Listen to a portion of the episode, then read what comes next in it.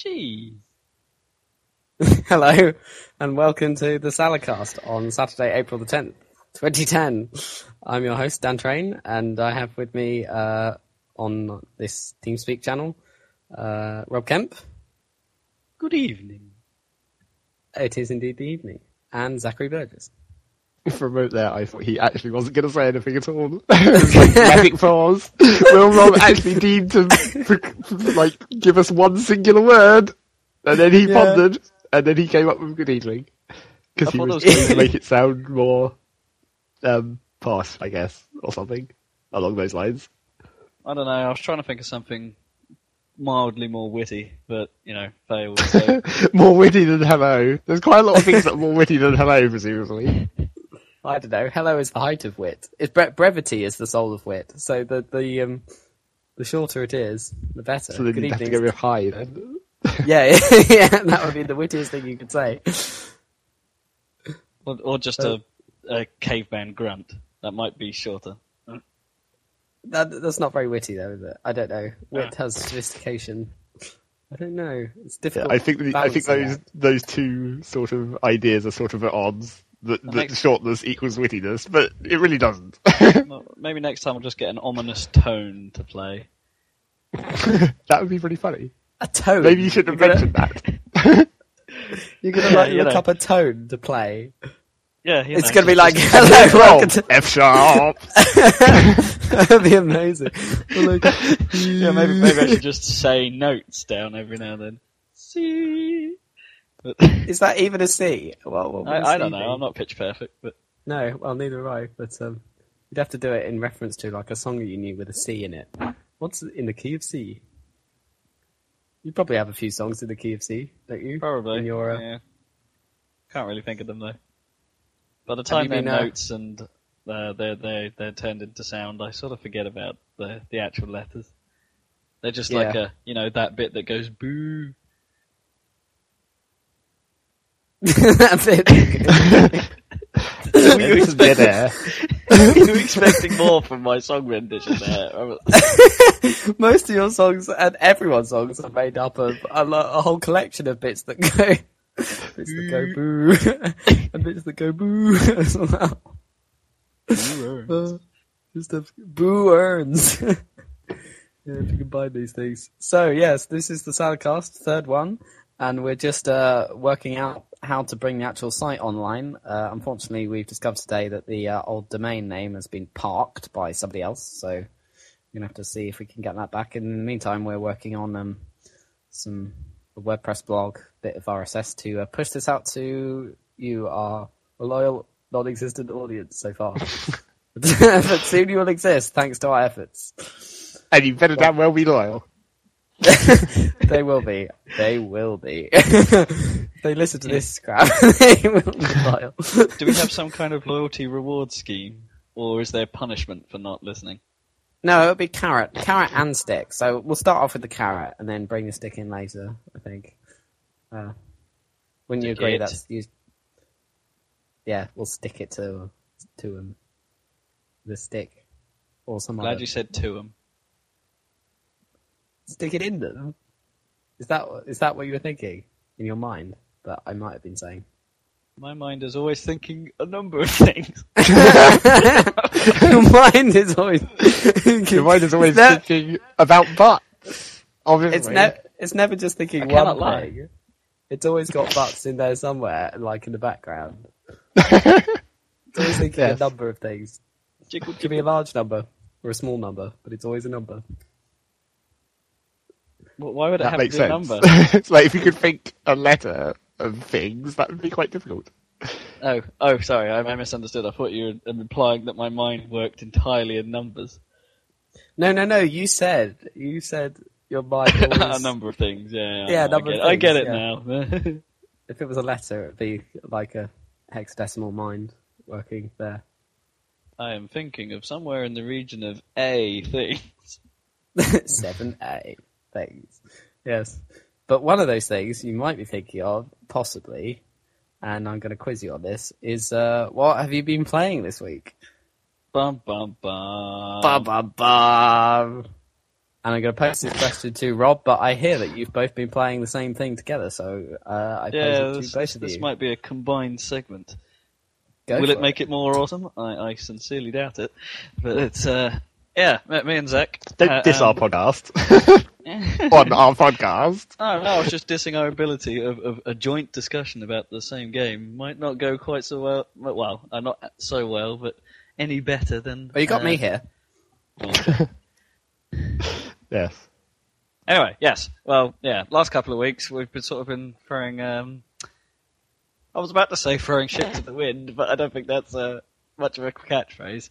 And uh, um, sort of just Bullets. followed the Steam sale and bought and uh, picked up. I picked up Torchlight on Zach's recommendation, and uh, we both picked up Borderlands on um, a combination of my brother and a few people I know's recommendations.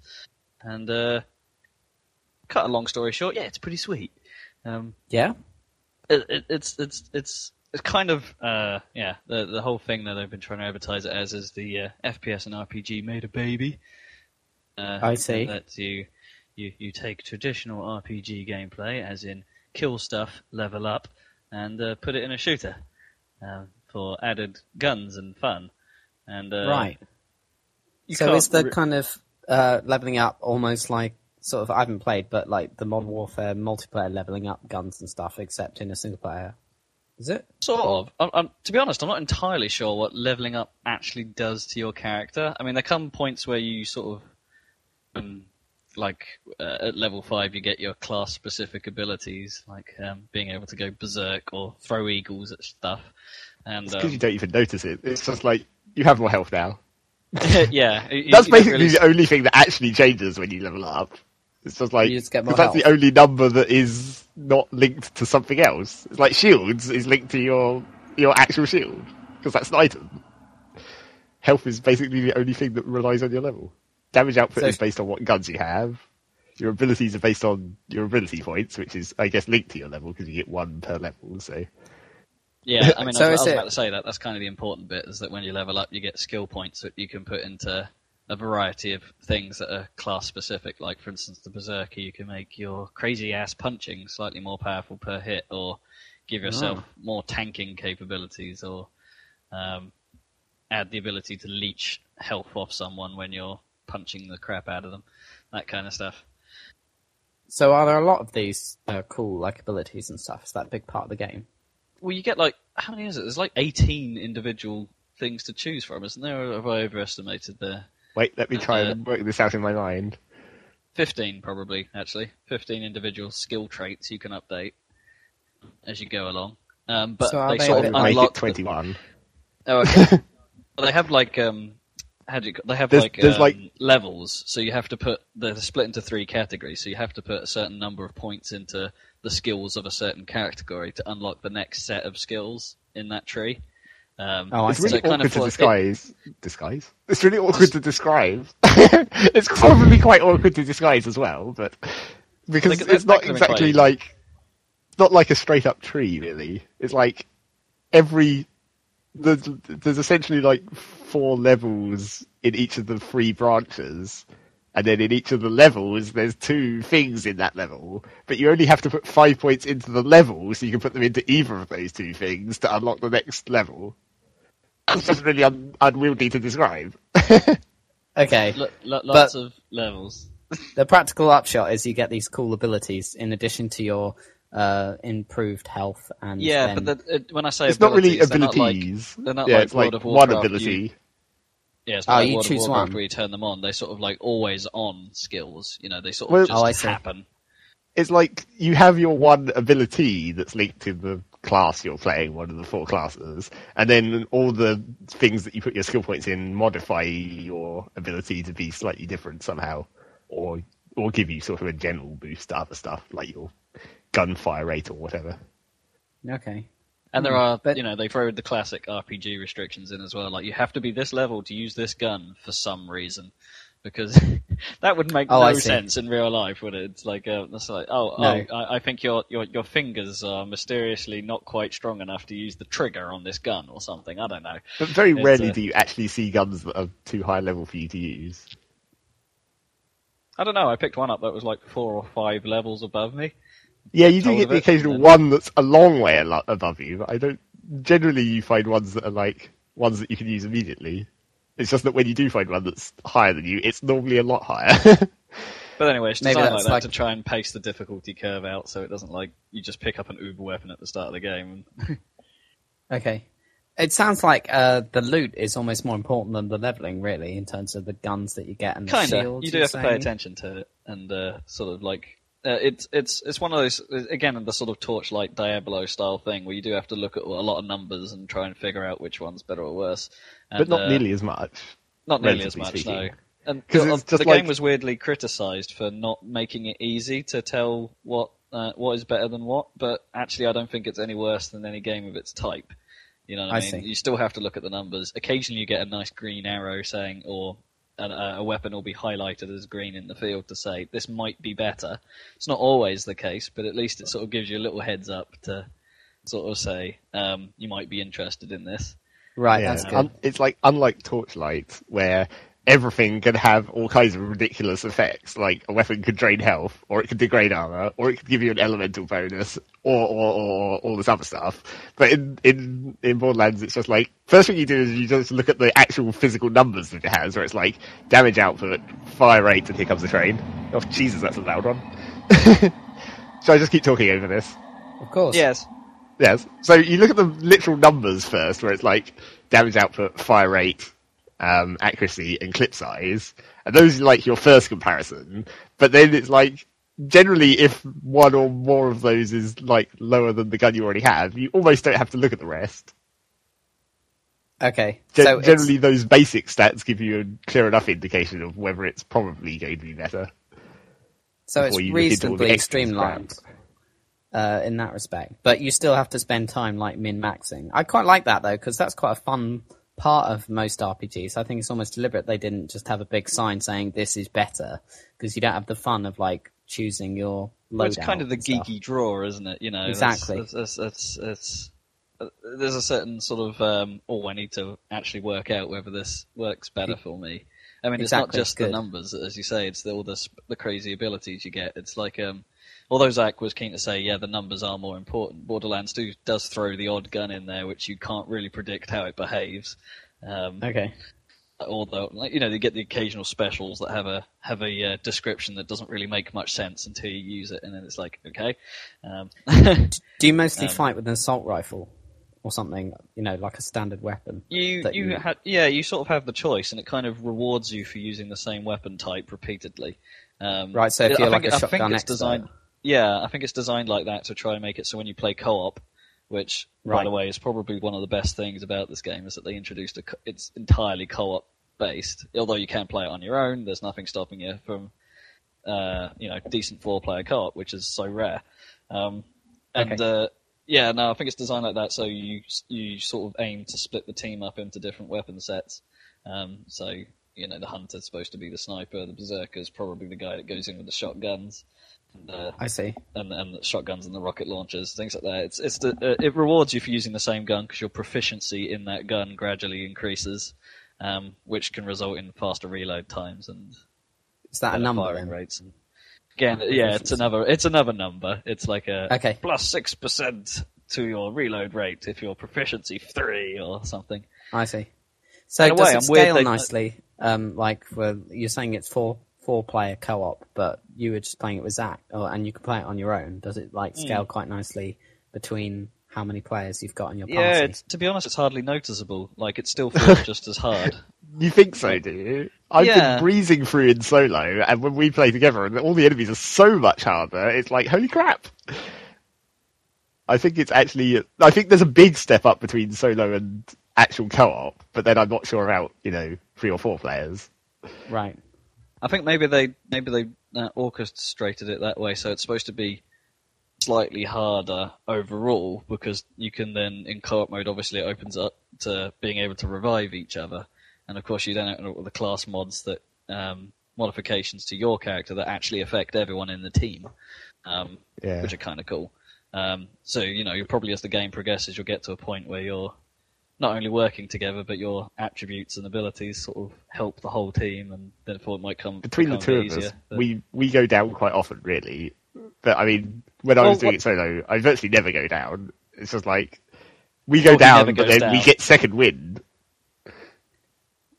I, I, I just leave a So pause good. there so we can let your stupid pun sink in. I was wondering whether I know what second wind means, and I was wondering mm. whether you were using it as a figure of speech or whether that was ju- it actually No, that's came up literally in what the it's game and said. It says it in the Oh, middle of the screen that. when you when it happens. Oh, right. It's Okay. second wind. okay, so it is Although for some reason in I don't game. really understand when you get the second wind, you get full shields, but then you get a little bit of health. And I thought it would be more logical for it to be the other way around. I don't see why your shields instantaneously recharge. Hmm. I don't know. I guess in general you have more health than you do shields, so they thought it's probably a good. And, and shields by certain weapons can get narked instantly, so it's That uh, is true. It's pro- they probably thought it's not quite so amazing to just go, "Haha, I'm super alive," um, and just make So it is so is this you- a big you come open back, but a bit weak.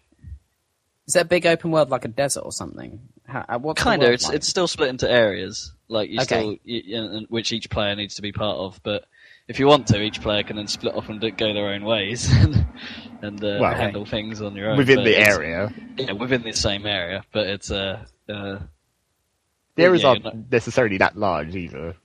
Really. No, they're not small, but they're not massive either. We're not talking Assassin's Creed big. And there isn't. Um, there also isn't a lot of like. There's not a lot of um, unused space. It's like if you manage to do all the missions in the area, you will generally go to every single bit of that area. Right. So it's quite efficient, like uh, like Grand Theft Auto, where like almost every area has some importance Purpose, in some yeah. in some mission. I do kind of wish there was more hidden stuff, which because we haven't really come across anything so far. We've had to sort of you know hunt it out for ourselves. There's always been a mission to hint we need to go here, and uh, you know a bit of me sort of wants the idea of there are certain parts of the map where nothing is explained, and you just sort of have to go there and figure it out, or there'll be a bloke somewhere that's hidden, and he'll give you a mission to go somewhere else, and do you know what I mean? That kind of um, Yeah. oh, I found this. That's cool. Everything I guess that's so the sort far of- has been kind of presented to us. I see. So there's none of that sort of Fallout Three sort of exploring and finding stuff off the beaten path. No. It Okay. really is just pretty much. Although I I have found a couple of zones where it, there's like it's there's this like a split path where quite near the entrance to the zone it branches off into like two separate loops. And then one the like the main mission in that area will send you down this loop, and then the other loop you're like, well, what's down there? And of course, there's there's sometimes there is another secondary mission that you don't get until later that spawns down there. But normally there is like there's that um those claptrap rescue missions that Rob will know about, but that's not going to be Yeah. much for anyone else. Those suppose those they are the tend one to spawn. aside, aren't they? They they they seem to spawn more on like these separate loops on the later zones. It seems rather than just being on the path as they have been so far. Hmm. But that's not really searching. It's like you know there's going to be one, and the only other place it can be if it's not in the first loop must be in the second loop. So when you finish a mission in this game, does it is it like uh, like a Grand Theft Auto game or something where there's like a load of flashing icons on a map and you drive there or something and then you activate the next quest? Kind of. Is that how yeah, there's there's like a pick up and turn and what they call turn in points where you sort of like there's a bounty board which you spend a lot of time at, just sort of going, oh, there's a load of stuff people want us to do, which generally means killing skags, and uh, you then. Uh, uh, go and do it, and then you come back and post your success on the bounty board to claim your reward. You know that kind of stuff. Generally, generally how it works. It's not always how how it happens. Like sometimes you'll do something, you'll have to go somewhere else to finish the mission. Again, kind of Sometimes- Auto-y, but- Sometimes it does kind of chain them, where it's like you start off on the bounty board, but then the end is a person, and then maybe that person has another mission that sends you somewhere else. So how does the um F, the first person shooting kind of combat, you know, how do they make that exciting if they're just sort of presumably they're just spawning enemies into an area? You know, it's not like a predefined linear mission like Call of Duty with like Yeah, and they also can't really they also can't really rely on the uh, AI too much because it's not exactly the cleverest we've seen. They do have a tendency to sort of um, the, the the ones with guns will sort of just casually walk out for a bit, shooting you, and then sort of run away when they realise they're getting hurt a little bit and find some cover. But it's not particularly smart. I think, but they do try and mix it up with lots of varied sort of types of enemies. Like you'll get um, uh, you know the normal dude with gun. You'll get the big ass dude with gun called the Bruiser, um, and then you'll get like the midgets, usually, who are, who are hilarious. And uh, And you get like the melee pickaxes. dudes Yeah, who yeah, actually psychos. run up to you. Yeah, and and most of the wildlife is melee style as well, so it charges you kind of serious Sam style actually. So you're kind of backtracking and gunning at the same time, trying to get out of its way. Yeah, I've seen footage is of always that. It good. reminded me of sort of um, Metroid almost, like uh, Metroid Prime. You know, the initial enemies in that, where Some of, you have to get. well, I suppose uh, I have seen enemies in it that are reminiscent of some bits in Metroid, but generally I wouldn't really draw the link. It would be way Okay. easier in Borderland if you could lock on and then circle strafe them by side jumping like you can in Metroid. That would make it so much easier. Well, that did seem like a bit it's of like- a you can dodge, but it's more like you just sort of jiggle slightly. Just you, li- it's like you literally just miss them as they charge you. You don't really dodge them so much It's just a sign. you can only move. You can only move fast enough to just get out of the way, or you can just jump. that works quite often if the enemy's short enough. All the skags. Apparently, I do sort of miss uh, the, some of the because we, have got it on Steam and PC. We do miss out on some of the uh, achievements, uh, which they haven't implemented in Steam, and some of them are kind of funny uh, from the Xbox version. Oh, yeah. Um, my brother was telling me about this one. It's like when you jump on someone's head, um, the game sort of bounces you off because it's sort of like you know, it doesn't quite know how to handle it, Uh, but you sort of bounce off them. But um, what I didn't know is that it actually does a tiny little bit of damage to enemies. I, I noticed that the other day when I accidentally fell on someone. It was like, oh, that did like two damage. yeah, I, I didn't realize that. And there's actually an achievement on the Xbox version for killing someone by jumping on them, and uh, which sounds pretty cool. I don't see why those couldn't have been added into the challenge list in the game. Really, it's just like Yeah, they they, should have made even. I mean, they put that challenge system into the game and then put the Xbox achievements on top of that. It's like, why are they just not in both? So why Yeah, aren't uh, to, to Steam clarify, you get this like uh, little challenge system to sort of kind of. This is more like the Call of Duty thing, where it's like do a certain thing so many times, and uh, right. uh, you'll be rewarded with extra experience. Okay, let's see. So like what? Why flying they? through the air for a certain period of time, or How do you fly? Is there a jetpack? Or, oh, you just oh, you I get see, cars from explosion. jump. Yeah, what are the vehicles like then? If they're Very floaty. They're like okay. They, well, they're, they're, they're, they're all right. They handle fire enough, but they just sort of seem to steer remarkably quickly. And uh, um, they've, Okay. they've tried to do the Halo style control scheme where the car drives where you're looking. Where you point, right? Yeah, which makes it hard to drive and aim at the same time. But Yeah. uh, but they're all two seaters anyway, so you can have someone control the gun for you. But Oh, I see. Just like the warthog. and they're kind of bastards when you try and fight against them when you're driving them. But they're they're, they're as me and Zach found, they're they're pretty annoying when you have to take them on. Um, Okay. Yeah, th- those were like- about as difficult when I was doing it solo as well. It was- I, I thought obviously they'd be easier when I was doing it solo because they'll be lower level or whatever. But they were they still killed me several times because the the one the enemy ones that have rocket launchers are just ridiculously dangerous, and because of the explosion, it's like obviously it makes your screen shake, and you get a giant explosion all up in your screen, so you can't see where the hell they are. That just doesn't make it easy. and getting run over is instant kill. Yeah, that's very annoying. If you actually fail to keep your car alive and have to get out on foot and fight an enemy car, if they even touch you, you just die. I see. Do you not get like a homing rocket launcher or something? You can, you know. But you we get have- rocket launchers, but not homing. Got no. Well, maybe we get them later, but I doubt it. Um, Okay. So vehicle combat isn't the strength, presumably. no, it's, Luckily, it doesn't it's seem fine, to happen in that one area, really, Yeah, you tend to only really use the cars to get around quickly, and see, run yeah. people over. and yeah, occasionally run people over. Are they easy to find if you need to get around?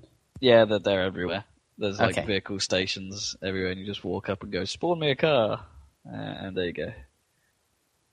Mm. It makes you wonder if they can spawn vehicles in. Why is this place so desolate? Surely they could replicate T. Earl Man, I tell you, there's all kinds of weird shit that I've been trying to think about this weird planet. It's like, obviously, they have some kind of spaceport, because you must have come in from space, because everyone says you're an off-worlder. So it's like, they have the technology to go into space, and yet this place is a shithole.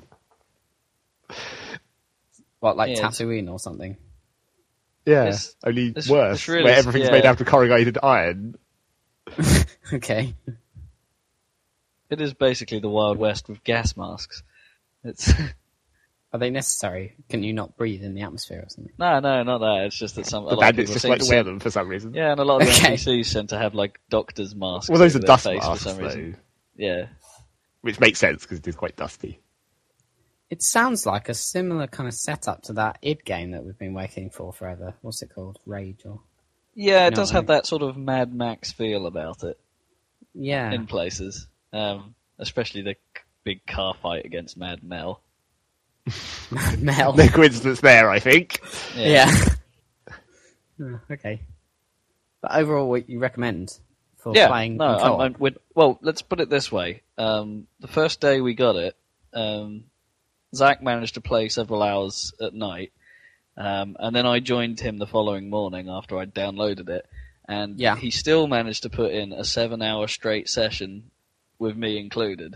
And I don't Ah. normally do sessions that long. That is pretty mental. No.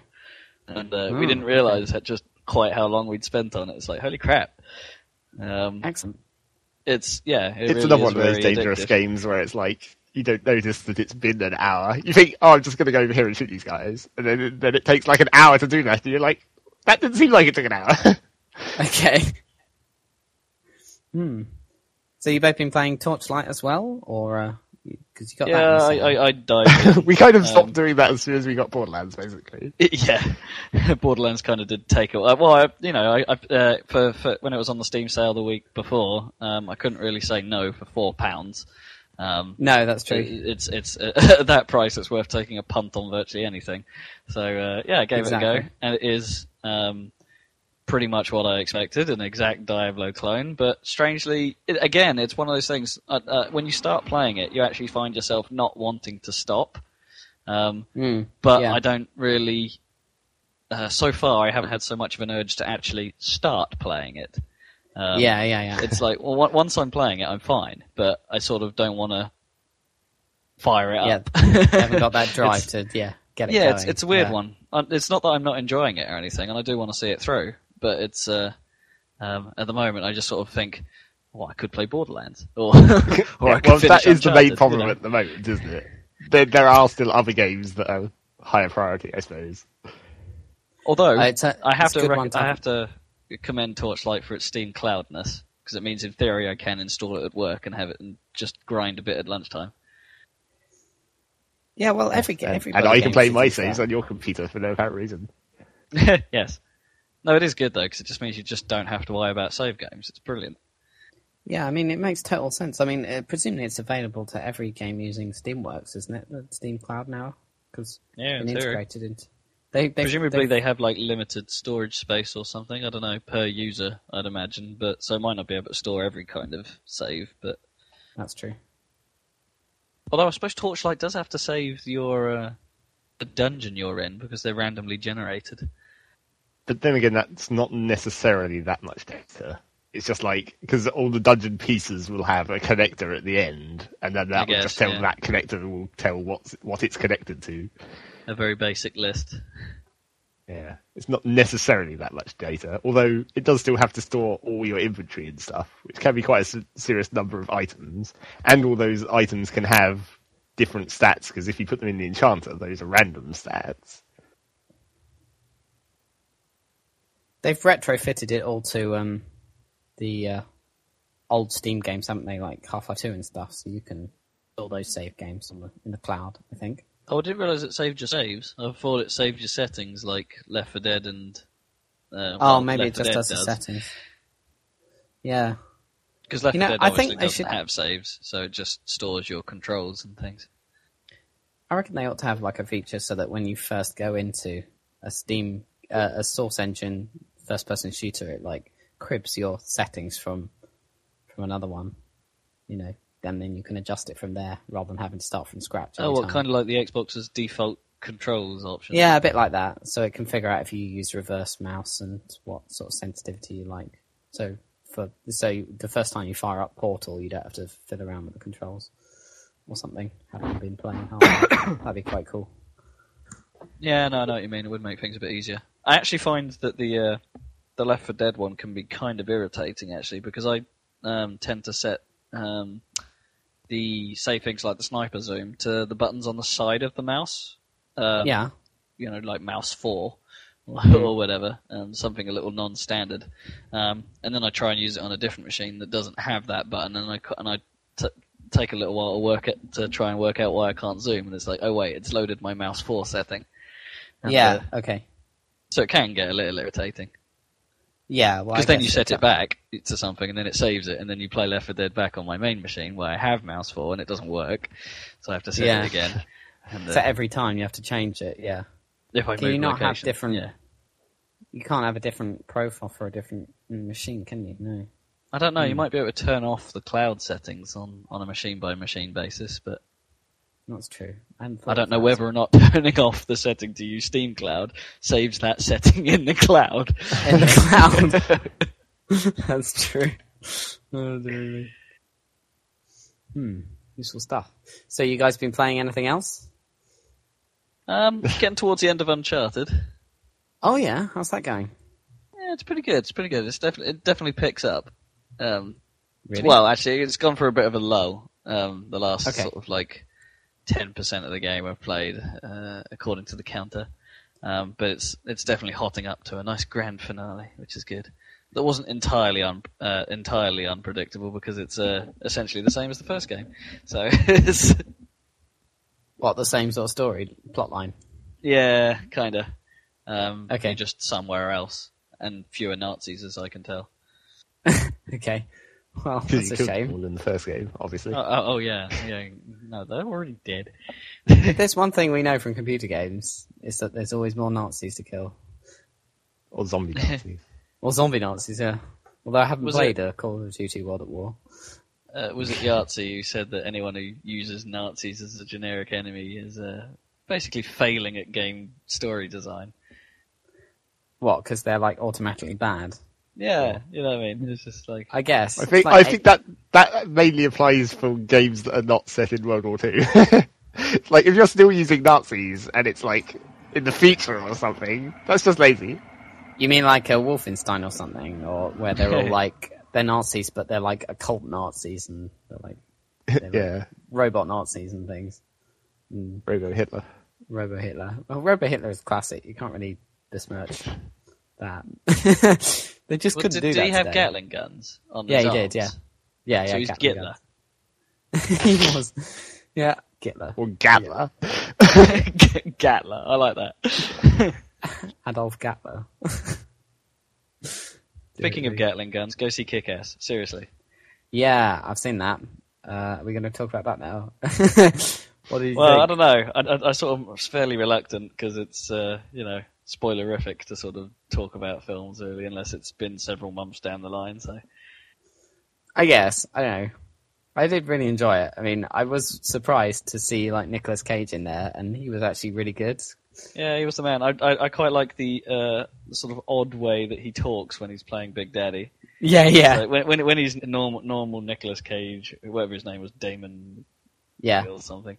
Um, yeah, he's he's a normal guy. But then when he becomes Big Daddy, he has he just adds weird pauses and strange intonations to his voice, and just you just you don't. There's not really sort of a, a giggle moment, but it does make you tilt your head slightly to the side and in sort of eh. Yeah, it's a good cat. He, he, he's very funny in it. Yeah, it's it's almost a sort of because he big. I don't really understand why Big Daddy looks pretty much exactly like Batman, but I guess it's because they, they go to a great um, length having that guy earlier on who's like saying it wasn't Batman. Stop saying Batman.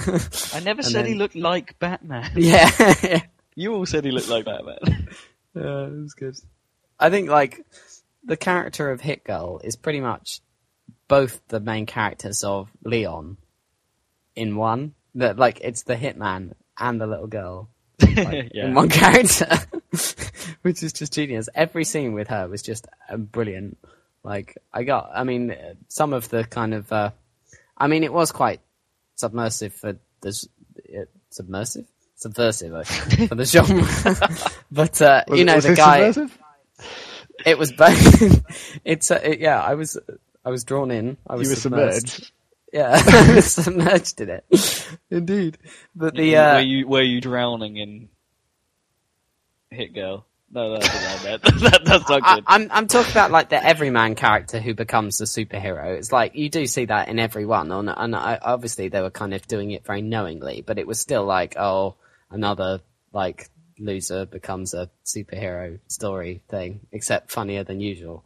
But like, and the, for every the time, of the story, he's still a loser. yeah, yeah, yeah. And uh, yeah, and the girl thinks he's gay, which is hilarious. but, um, uh, yeah, but every time they just took a break from that and just had Hit Girl just basically murdering everyone in, in the room and swearing her head off, it was just genius. Did, did, Although reckon, is, is it just me? But I, I, Hit Girl looks awfully familiar, but not in the sense that you know I've I, I recognise the actress, but I think she might be the daughter of an actress who looks very similar. Um, Hmm. The one that came to mind was you know the teacher from School of Rock. Oh, yeah, I know her. Yeah. See what you There's mean. a, it's just that some some of the way she sort of spoken, uh, just the way her chin and mouth moved. You know that kind of. You can say because that's Yeah, pretty much maybe all of her face you can see for some of the film, and uh, That's true. She's There- got the the- ridiculous purple hair and then the thing over her eyes and stuff. mask. Yeah. Craziness. Yeah, they could be related. We'll have to look that one up. IMDb. IMDb. I I also liked how like the um kind of mobsters or whatever they're like supposed to be Italian American mobsters, but they're like all like British actors mostly, or they're they're the kind of they're the British actors that always appear on on British TV playing Americans. Like the guy that plays the American in Scrub, uh, not Scrub, Spooks. With it starts with an S. You know stuff like that, and Soap from um uh, uh Lockstock, who's in Band of Brothers playing. Oh yeah, yeah, American. yeah, yeah. No, And he's, he's- he, he's he was the playing one I was trying one. to think of actually. Yeah, There's- there's yeah, that of- guy. Yeah, like a bunch of them, and it's like they don't. They're not. It's like they're not even really trying to sound properly like American. They're just this kind of weird comic book version of of Italian mobsters, which is really funny. I like that. Does it work like a regular microwave? Although that scene did freak me out because um, uh, I used to get freaked out by that Bond film, like the one with Timothy Dalton. Oh yeah, yeah, ones. yeah, yeah, with the Yeah, um, yeah. the compression Pressure. chamber. Yeah, compression chamber, where they like um, they shove someone in a compression chamber and then they pressurize it, and then he takes an axe to it, and it's explosive decompression, isn't it? Yeah. And he just explodes, and that's basically the same, isn't it? Boom.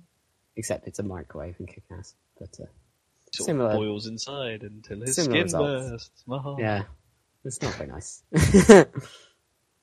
but uh, but all the other ultra violence and all the like flying blades and like you know throat cutting and all that stuff, I was perfectly fine with. In fact, I was laughing my head off through most of it. In fact, it did quite heavily remind me of um, of Lockstock actually, in terms of the sort of ultra violence being so funny. You know that bit in Lockstock where they it plays Zorba the Greek, and then they're all in a van and they go into the warehouse and find those guys, and they just it, they just murder each other with machine guns, and it's just hilarious for some reason because they they're like it's a trick, isn't it? Neither side, uh, each side thinks the other side is the people who rip them off, and neither of them are, and Yeah, I know know what what you mean. hell It's, it's about? uh, I think I think the, the, the soundtrack definitely helps. Yeah, yeah, yeah, make it you, you don't really see half of it coming. Exactly. Well, that's similar, isn't it? Because in Lockstock it has that, that silly Zorba the Greek sort of ding ding ding ding ding ding digga digga ding ding ding ding ding over the crazy bloodshed, and this has got the crazy la na na na na na na over all the bloodshed. It's just pretty hilarious. Yeah, kick ass. Lived up to its name. Twas the sweet. Seen any other films lately? Um, yeah, but I'm struggling to remember them. Oh, that was it. Um, um, I, d- I did, I did, um, get sort of forced to watch Night Watch. Um, Crazy Ash. Yeah, it's a Crazy Ash Russian. That's the film. Russian Russian Yeah. vampires, isn't it? Or Ru- yeah, the, the, the sort of like the, the plot is basically that uh, many years ago, these two armies who just happened to call themselves the Warriors of Light and the Warriors of Dark ha- had a bit of a Coincidentally. on on a yeah. Uh, I don't think it was planned. They're just uh, sort of like, oh, you're the Warriors of Dark. Oh, really? Oh, oh, oh, oh. That's We better kill each to other name. then. Yeah, we're actually going to fight for the f- the first two words of our name. So it's uh, Well, we're the warriors of shade. We're the warriors of neon lights. I don't know. We're the warriors of twilight. No, get away from The me. Warriors of Ultraviolet.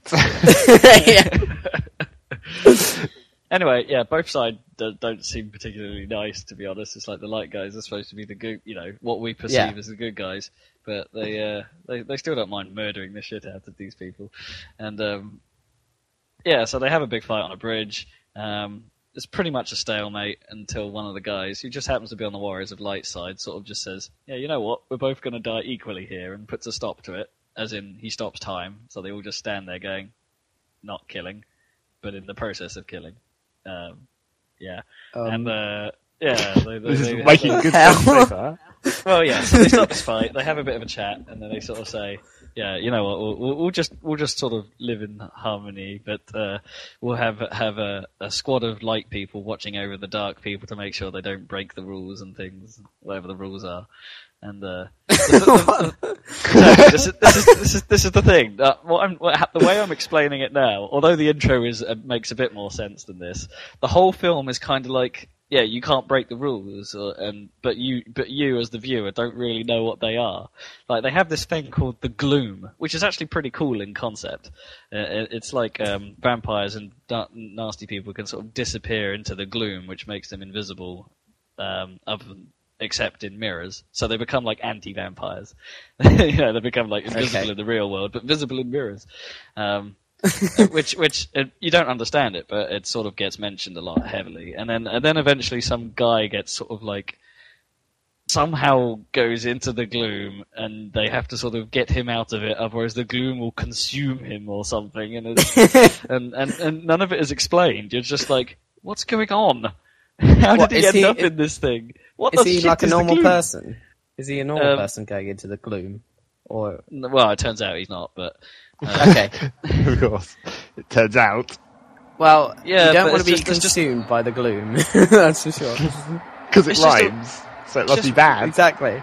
It must be bad. It's, it's just a really strange film. You just have to sit there and kind of accept everything, and there's a lot to accept and not question, and, ju- and to the point where your mind just goes, "WTF?" And uh, there's a lot of missed suspension of disbelief. Yeah, necessary. and you have to sort of suspend your whole understanding and just go, "Yeah, that makes sense. Totally. I, I, that that woman can turn into a tiger. Shit, yeah." And uh, Okay. Does it remind you of like anime sort of series? Yeah, very much so. Actually, Okay. you're, you're quite Well, right. makes any sense. No, and it's never explained, and you just sort of have you're forced to put up with it. But the plot moves really quickly, um, Okay. and it is incredibly stylishly shot. But I still can't really say um, recommend it to anyone because it's Okay. just like um, I have no idea what was going on. I think my dad recommended that to me. I've never seen it, obviously. That's slightly odd. Yeah. But there's like a sequel called Daywatch that I haven't seen. Um, right, okay. The So, yeah. Day watch and night watch. For the And I warriors feel like- of light and darkness.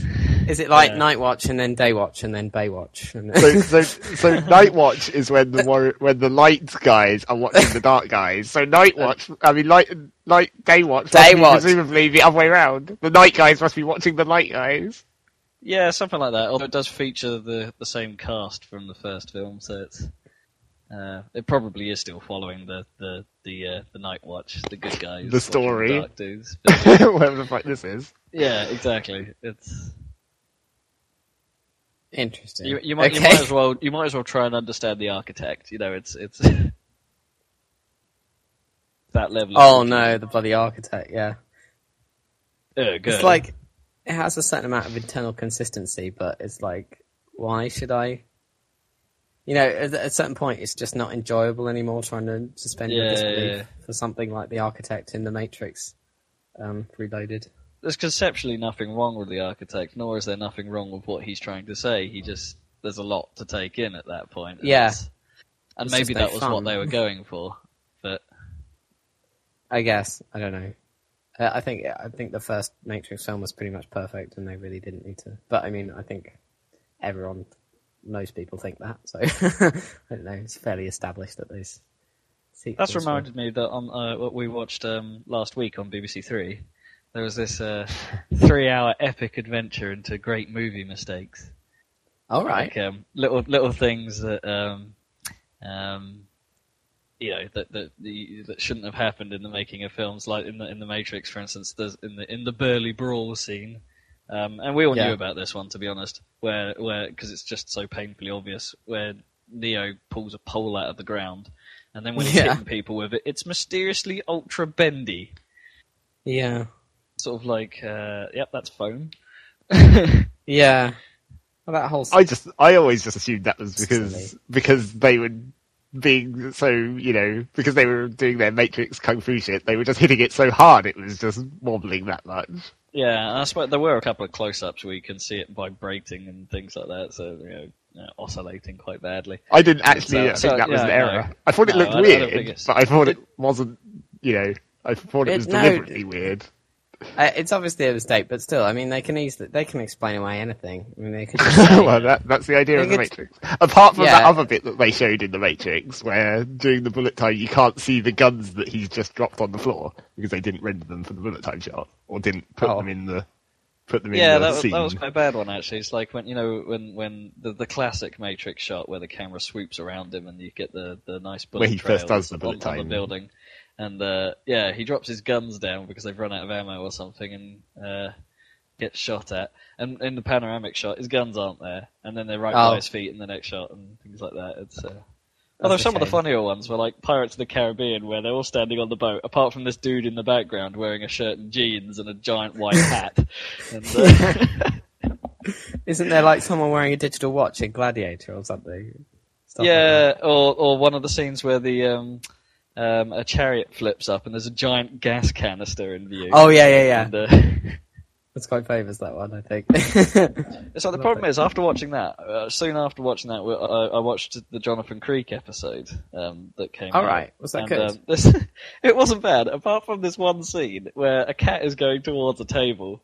Um, it's like he always likes to sit there or something. And then in the next shot, this cat appears to be being thrown onto this table really badly. It's like- Oh, the classic "don't work with children or animals." There, it's like, Yeah. cat, go on this fucking table. We need you to go on this table for the shot, Chuck. Well, it's like you know how cats get table. onto things. They normally just sort of casually step up. They don't jump Yeah. more than they have to. you, you can kind of there's- more easily tell with cats when they're being shoved or pushed into shot because cats normally are like ah, but then like, when you actually need to do something, it's like "Bleh!" oh, I'll look out for that. That'll be good. That was, uh, yeah, quite bad. It's pretty obvious. It's quite painfully obvious, in fact. I still haven't seen it. I want to see again because I saw like the Sex and the City movie with with my girlfriend. Like, Dun, and dun, um, dun. yeah, and that, um, that's a very useful topic for this podcast. No, We're so seriously, full of X chromosomes here, only fifty percent. No, no, seriously. I mean, I saw this in the cinema and I pointed it out, but like, I don't know if Did they. you want to go buy some shoes? I don't know if it's in the DVD or whether they fixed it, but the um the boom microphone was constantly in shot. Oh, yeah, like yeah, yeah. No, fifty percent of the film, like no, in I, key I, scenes. I sort of noticed that as well. Did you? Um, uh, it was there, there were a couple of scenes in the History Boys as well where there are some serious, some serious boom action. Really? Okay. Yeah, they, they sort of just drops onto the screen, and you're like, Yeah. "Is that the boom?" Yes, it's back.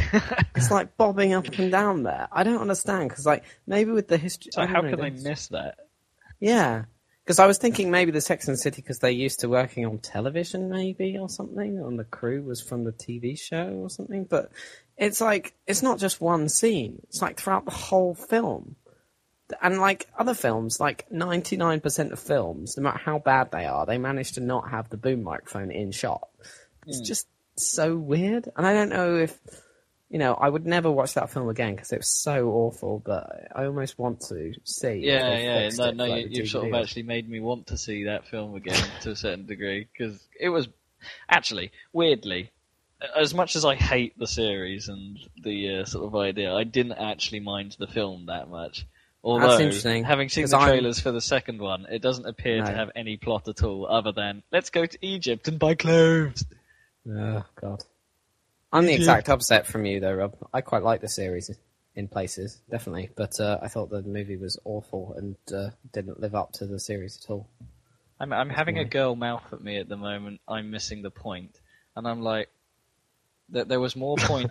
Obviously, Was there really more points than, than going to Egypt and buying clothes, or is, is literally that just it? Other than dinner parties. Like Sex and the City, the first movie was really stupid anyway. It had like Charlotte, the like the pretty girl who had all these complex storylines about wanting to get married and like It's the one Yeah, who's having actually children and relatively stuff. attractive.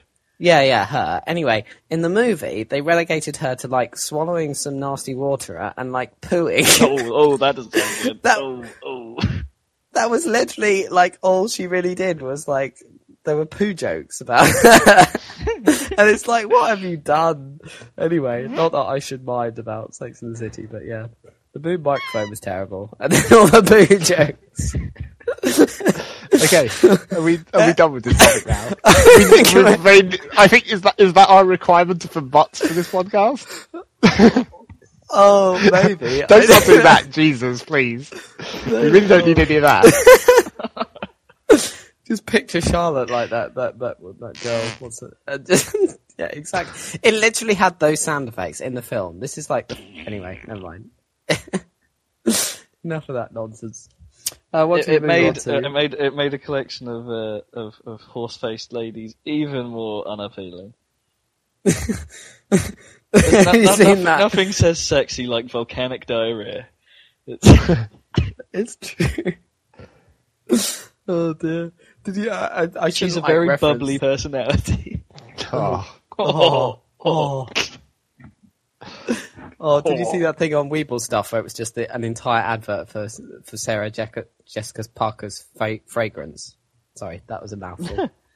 Fragrance, you know, and uh, uh, all they changed. It's just like you know that they had that entire scene from from uh, I'm Spartacus, I'm Spartacus, and then I'm Brian Blessed at the end is all they changed. Hmm. Uh, it was the same. It was like the entire advert for Sarah Jessica, Jessica Parker's fragrance, and at the end it just says "Horseface" by Sarah Jessica Parker. also, Weebl stuffing when they introduced Equilax. oh, I haven't seen that. I haven't been on that for a while. Actually. Uh, Equilax, as gentle as a butterfly, makes you crap like a horse. yeah, yeah, that's right. yeah, that was the classic. Oh. He's heavy on the horses at the moment, isn't he? Because he's got that whole horse with the giant wang thing. That's his latest viral thing. isn't Can't it? say I've watched it in a very long time. I'm still That's- stuck on the 118 24 7 ad. Oh god. Anyway, shan't talk about that. Ghostbusters. Selling out magical Yeah, should we, cover should we stop advertising trying to be purposes. viral here? Because Okay. we're just we're just promoting other people's shit. it's true. Literally, uh, in some cases. I'm promoting Charlotte. Charlotte's it is high grade. Oh. Yeah, so what have I been playing, I guess, is a question that I might ask myself, seeing as I'm the host. And Go on, then, talk. ask it. Ask it. Okay. What have I been? I've been playing some more Assassin's Creed 2, of course, and uh, I'm really enjoying it. It's like I, I was I was thinking about it, and like I haven't obviously I haven't played Crysis and stuff, but like on the console, like the the Assassin's Creed 2 engine is amazing. Like it, it, it it's like 720p, obviously. Like it runs really smoothly. Everything every, everything is very highly detailed, and yet it manages to scale and do whole cities and stuff. I think it might be the best looking game on the 360. Actually, Ooh, that, that's fighting talk. well, what would you say? I don't know, because like I think Gears bet- of War 2 instantly came to mind. No, I'm I'm pretty sure. I've been playing a bit of Gears of War 2 lately, and the way that Unreal Engine, and it's the same in like, Batman is is on the Unreal Engine as well, and like some of the Ubisoft stuff, like the um, their old Splinter Cell, Chaos Theory, and Double Agent stuff is on the, and the new one, Conviction, that's all Unreal Engine, but Assassin's Creed is like their own proprietary engine, and I think it's a better engine uh, for what they're doing than um, the Unreal Engine because it doesn't have any of that pop-in thing, and there, there's some kind of like distinctive look that's shared between like Gears of War It's something to do with the level of detail. Yeah, I know what you mean. Yeah. UT always has this weird. It, it, it- it's not exactly. It's hard to describe. It's like the textures and stuff. They sort of glisten the same way. Yeah, and, uh, exactly, Or, they, yeah. or they've tried to apply like those. Um, uh, I forget what they're called, but the, you know the um, uh, ah the bits that make white bits sort of shiny on textures. I can't yeah. remember what, I of can't remember what they call that. Um, Technical. yeah, Specular something or other. specular. That's it. Yeah, the sort Right. of specular lighting on them and is uh, yeah, just just looks a certain way on all on all UT games. I mean, Batman was great looking, and but that was noticeably an, an Unreal Engine game. Whereas, like, I, I think Assassin's Creed 2 is. I mean, I, I haven't played uh, Uncharted 2, and I, I imagine that probably blows away most things. But um, Yes, you'll you'll have to get Nightfall when you come here. Yeah, but I think Assassin's Creed 2 is the prettiest game I've played on the 360, and it's it's really one. Of, the- I mean, what my point I made about it last time, but I think it really I've been playing it more and I've opened up more areas, and it's really true. Is that not only is it a great graphically great engine and all that stuff, but the actual subject matter that it's depicting is really beautiful thing. Like just Renaissance Italy is beautiful, you know, the architecture and and I was um and the trains. and trains. And I went on Wikipedia after I'd been playing on Assassin's Creed 2 for a while. And I went on Wikipedia and I started looking up the places in the game. And the more I looked them up, the more I realized that like they're they're they're identical. They're like real. Like it's amazing. Like I thought these like walled cities would like because you know there's probably there walled cities in England, right, in the Middle Ages that are completely no longer like Southampton or whatever doesn't look anything like that now, does it? I mean, No, No, Dave, it- there's a um, there's a there's a Dixon's.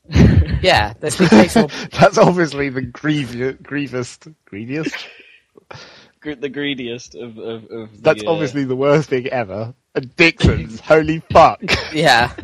Dixon's don't yeah, even yeah. No, they man. redeemed themselves though. They, they did put a Pizza Hut the, near the same place. obviously, that's that's Rob's balance of of shopping there. Dixon's, fuck this shit. Pizza Hut, woo. Uh, yeah, it's, it's it's fine. You could you could put as many Nexts and H and M's in as you want. You know, and Rob- stores Rob has even it- if Rob- you must. But but you know, as long as there's a uh, Harry Ramsden's a hut or uh, even a Mackie D's on the on, on the rare occasion nearby, then it sort of makes up for it. Rob has an extremely weird NIMBY slash YIMBY chart. It's like, if you were even playing some SimCity, if Rob was the default, you'd have severe problems. It's like, you can only build pizza places to improve the area's charm. That would work though. Absolutely, you'd end up- But Pizza Hut is an amenity. No, no, no, no, no. Pizza Hut would be a zoning. Um, Yeah. It'd be residential, It'd be like, commercial, yeah, industrial, it'd be like, pizza. light commercial, medium commercial, Pizza Hut. could, you, could you replace like supermarkets with one giant Pizza Hut so people go for their weekly shop? No, they just eat for a week. Ugh. anyway, I think I'm onto something here. I think I think Pizza Hut. No, I, really, I think Pizza Hut would be more equivalent to parks in in in the Rob version of SimCity. It's like Oh, no, no, just no, put a Pizza Hut have- anywhere, and it improves the, the attraction of that vicinity. No, no, I'd still have parks, but wherever there's a bench, there's a little kiosk next to it where you can order a pizza. a tiny little one man kiosk where they just make a pizza. Oh, no, I wasn't thinking like a manned kiosk or something. Like just like a, uh, What, like a vending machine. yeah, kinda. Except it doesn't Automatically vend makes the pizza. No, I wasn't thinking of it like vending the pizza to you because that would be kind of weird. No, you just order it there, and some bloke comes around on a bike about a few minutes later and says, "Your pizza." The dream world of Rob. Yeah, it's like pizza can make it reality. You, you, you could just talk to a squirrel and go, go, go, pizza please, and he goes off and gets one. You know, talk to a squirrel. You know, See a talking squirrel. about- Get some, get some talking nuts on your pizza. Mmm. We're talking about Crunchy. talking about parks, weren't we? You could, uh, there's plenty of squirrels in parks. You know, you've got a you've got an ample workforce for pizza delivery. Man, next time I see a squirrel, I'm gonna be like, you know what? I really need a pizza. Come back. Yeah, cheese. That would be the off best random thing to just do in public. Just suddenly, look, oh look, a squirrel! Pizza, please! I want extra, extra tomato and extra, extra chicken on my pizza. Well, extra pepperoni. Just go, Oi! Squirrel Nutkin! I want me feckin' stuffed crust! Sort of run ah, madly hit that, across the ah, park. hit that, hit that. Shouting out. Dexter for PSB. I'd hit that. So anyway, I was as I was saying, there are some broken down medieval walls in England and stuff, but I looked up these places that from these locations from Assassin's Creed 2 on Wikipedia in in Italy, and the whole wall is still there, all the buildings are still there. It just is the same. Like you have your so I could understand, like, okay, it's like got a a um, you know historic center. It's probably got a load of you know modern buildings on the outskirts and stuff. But um, there's this uh, when you leave Florence uh, uh, for the first time, you get your own sort of home base, which is a kind of town which you can upgrade. Like you can um, improve the shops and stuff to get discounts and get more money in and stuff. Anyway, this town is real. it's called Montenegrino or something, and uh, I just want to go there now because it's absolutely amazing. Like every Yeah, single It, little- won't be as upgradedly amazing as you've made it, though. I don't know. Maybe those maybe those are real historical upgrades. I don't know that they. Are, are you saying playing Assassin's Creed, you are shaping the past? Yeah, exactly. I'm literally going back in time and changing uh, uh, Italy as it is today. I can't wait to get to like yeah, because I'm gonna I, I'm gonna get to uh, eventually. I haven't got this far yet, but I'm gonna get to Venice, and of course you've been on that trip to Venice, so I'm gonna have to build that that pizza place that you and Naomi went to. Oh, but that wasn't actually in Venice. Oh, was it not? Okay. No, that was opposite our hotel. We're safe Milan. from fucking up the timeline. Dad, Dad won't have to do any additional work here to, to, Yeah, to but that- prevent time from unraveling. there was a, there was a Mackie D's and a Burger King though in, in Venice, wasn't there? In Venice. Hmm. But I just No, just there was, wasn't there? Sorry, no, I think it was a Burger King, but they had like weird ass variants of burgers. Not that I'm saying they weren't unburger like, but And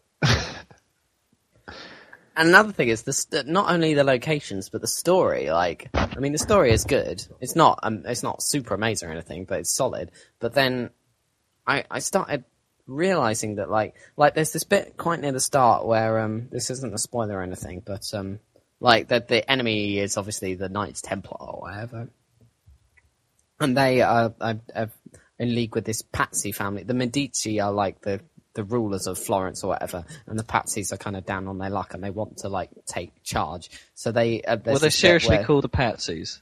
Yeah, P A double Z I, I think. That is not the Yeah. most flattering evil name. No, it's not. Anyway, so the Pazzi like they attack the um a bunch of Medici um like dignitaries and stuff right at and all the top guys as they're all going for like mass in the cathedral. At And least they it wasn't attack them- Pansy. And they attack them in the gates, and you go in and you uh, you you save Lorenzo, the, the the head guy of the Medici, who's only like quite badly wounded, and then he he goes on to like give you missions Sorry. and stuff. He's only quite badly wounded.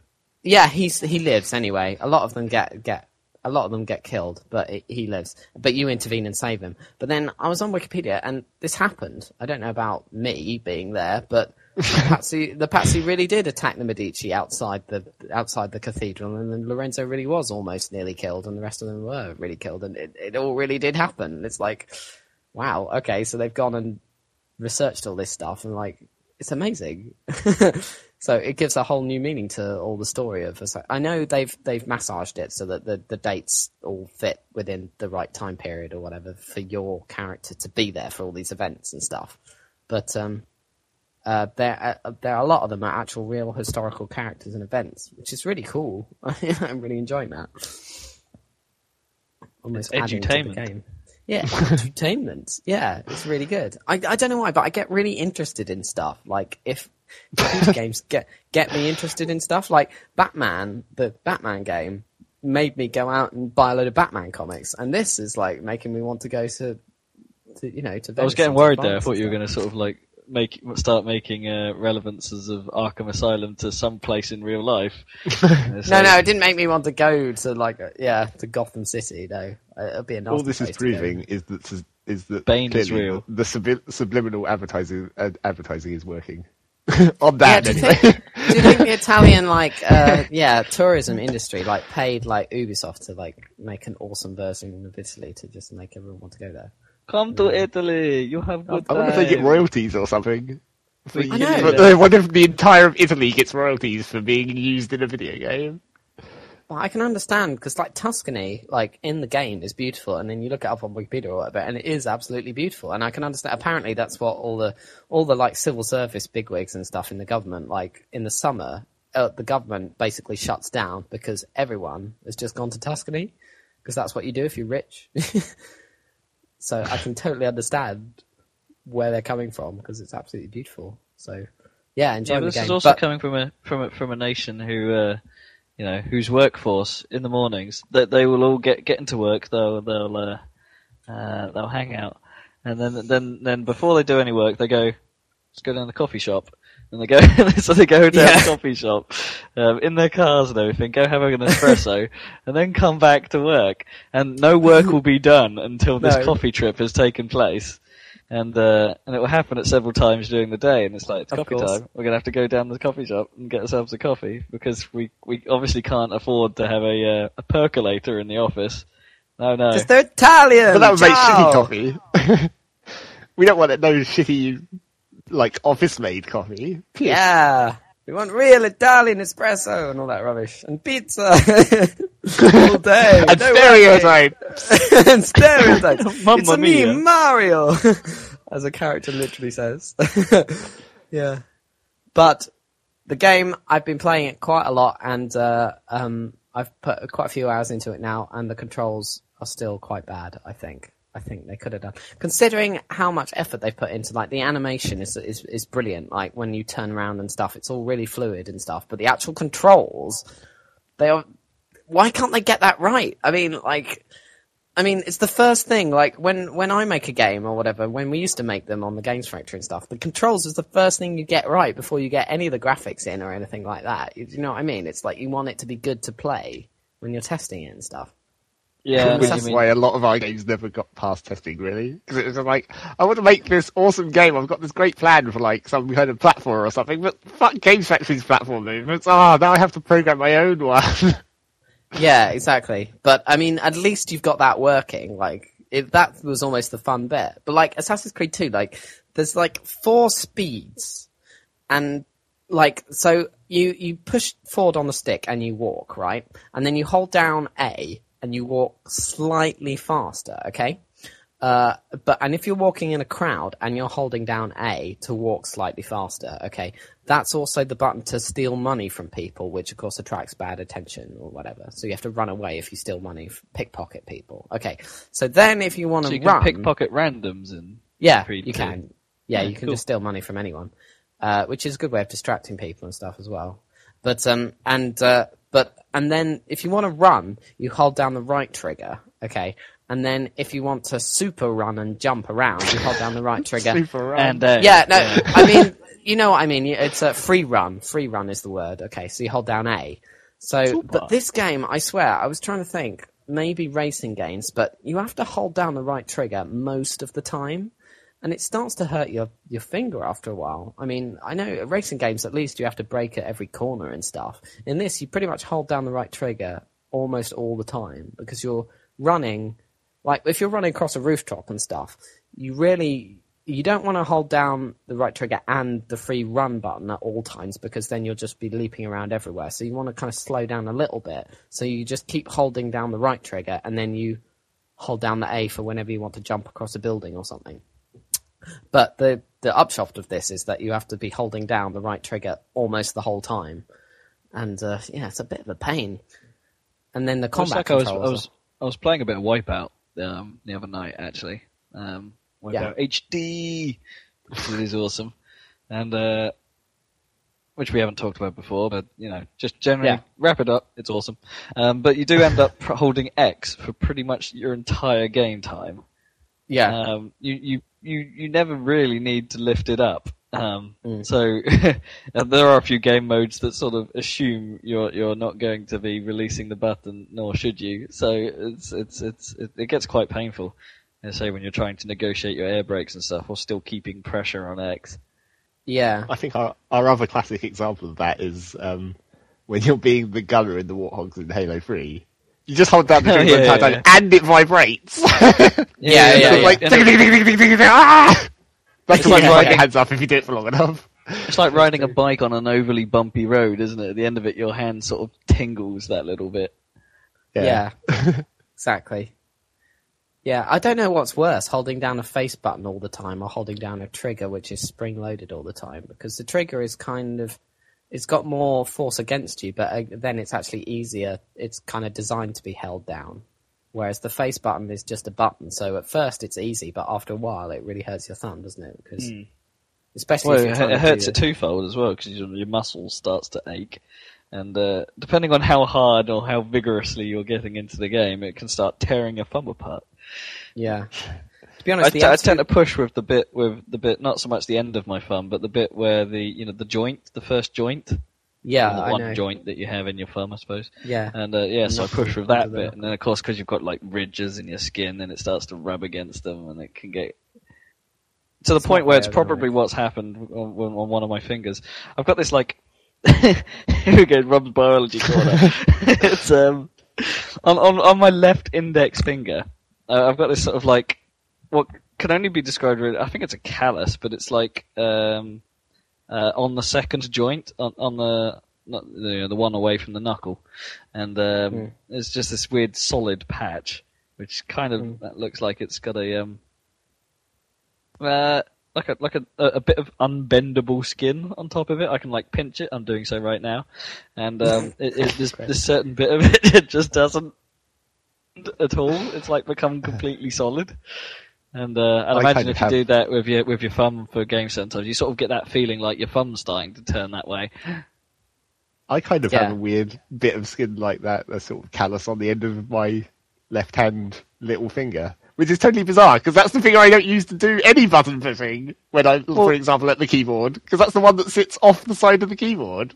I don't Well, push no, I buttons don't. with that I don't finger. really know how this callus on my index finger sort of came about. Because as I say, it's on the inside of my finger, so it's like unless I was gripping something weirdly one day, and it sort of doesn't go away because now it's there. I keep playing with it. yeah, that is the main problem. It's like It's it's it's like an so ulcer in your mouth. You can't Keep just leave it poking it. alone. Yeah, I know what that's like. Yeah. And Anyway. actually, so now that I've mentioned that, I've started biting my lip. So do not talk about our retarded, our retarded body parts. okay. Okay. Well, yeah. So I'm enjoying that game. It's getting, it's getting good. Yeah. Uh, yeah. So upgrading. It, it's got kind of a. It's opened up. It's got some nice sort of RPG sort of upgrade your stuff elements, which are really quite. Yeah. It's like stuff you actually want. It's like. It's not like. You know. You know. In a lot of games you get. You know, a lot of games you get. Yeah. It's not cosmetic. Although you can like change the color of your um your clothes, which is actually kind of cool. But um, you can like dye your clothes, so you don't have to be white assassin for the entire can you tie dye? Uh, I haven't. It, it depends on the um on the shops. So like they give you Hippie different dyes. Ezio. So, So- if you so- find a hippie beach shop, obviously. Yeah, if I if I get to Venice or something, they might have like a hippie shop, and then I can order like A a bong. tie tie dye. Yeah, along with my Some bomb. surfboards. Yeah, exactly. Well, you get gondolas. Leonardo da obviously. Vinci You- invents the surfboard, I'm sure he could. I mean, you go and see him. then, then Yeah, surf. as you say, surf surfboard is essentially the one man gondola, isn't it? You could just stand on the board and.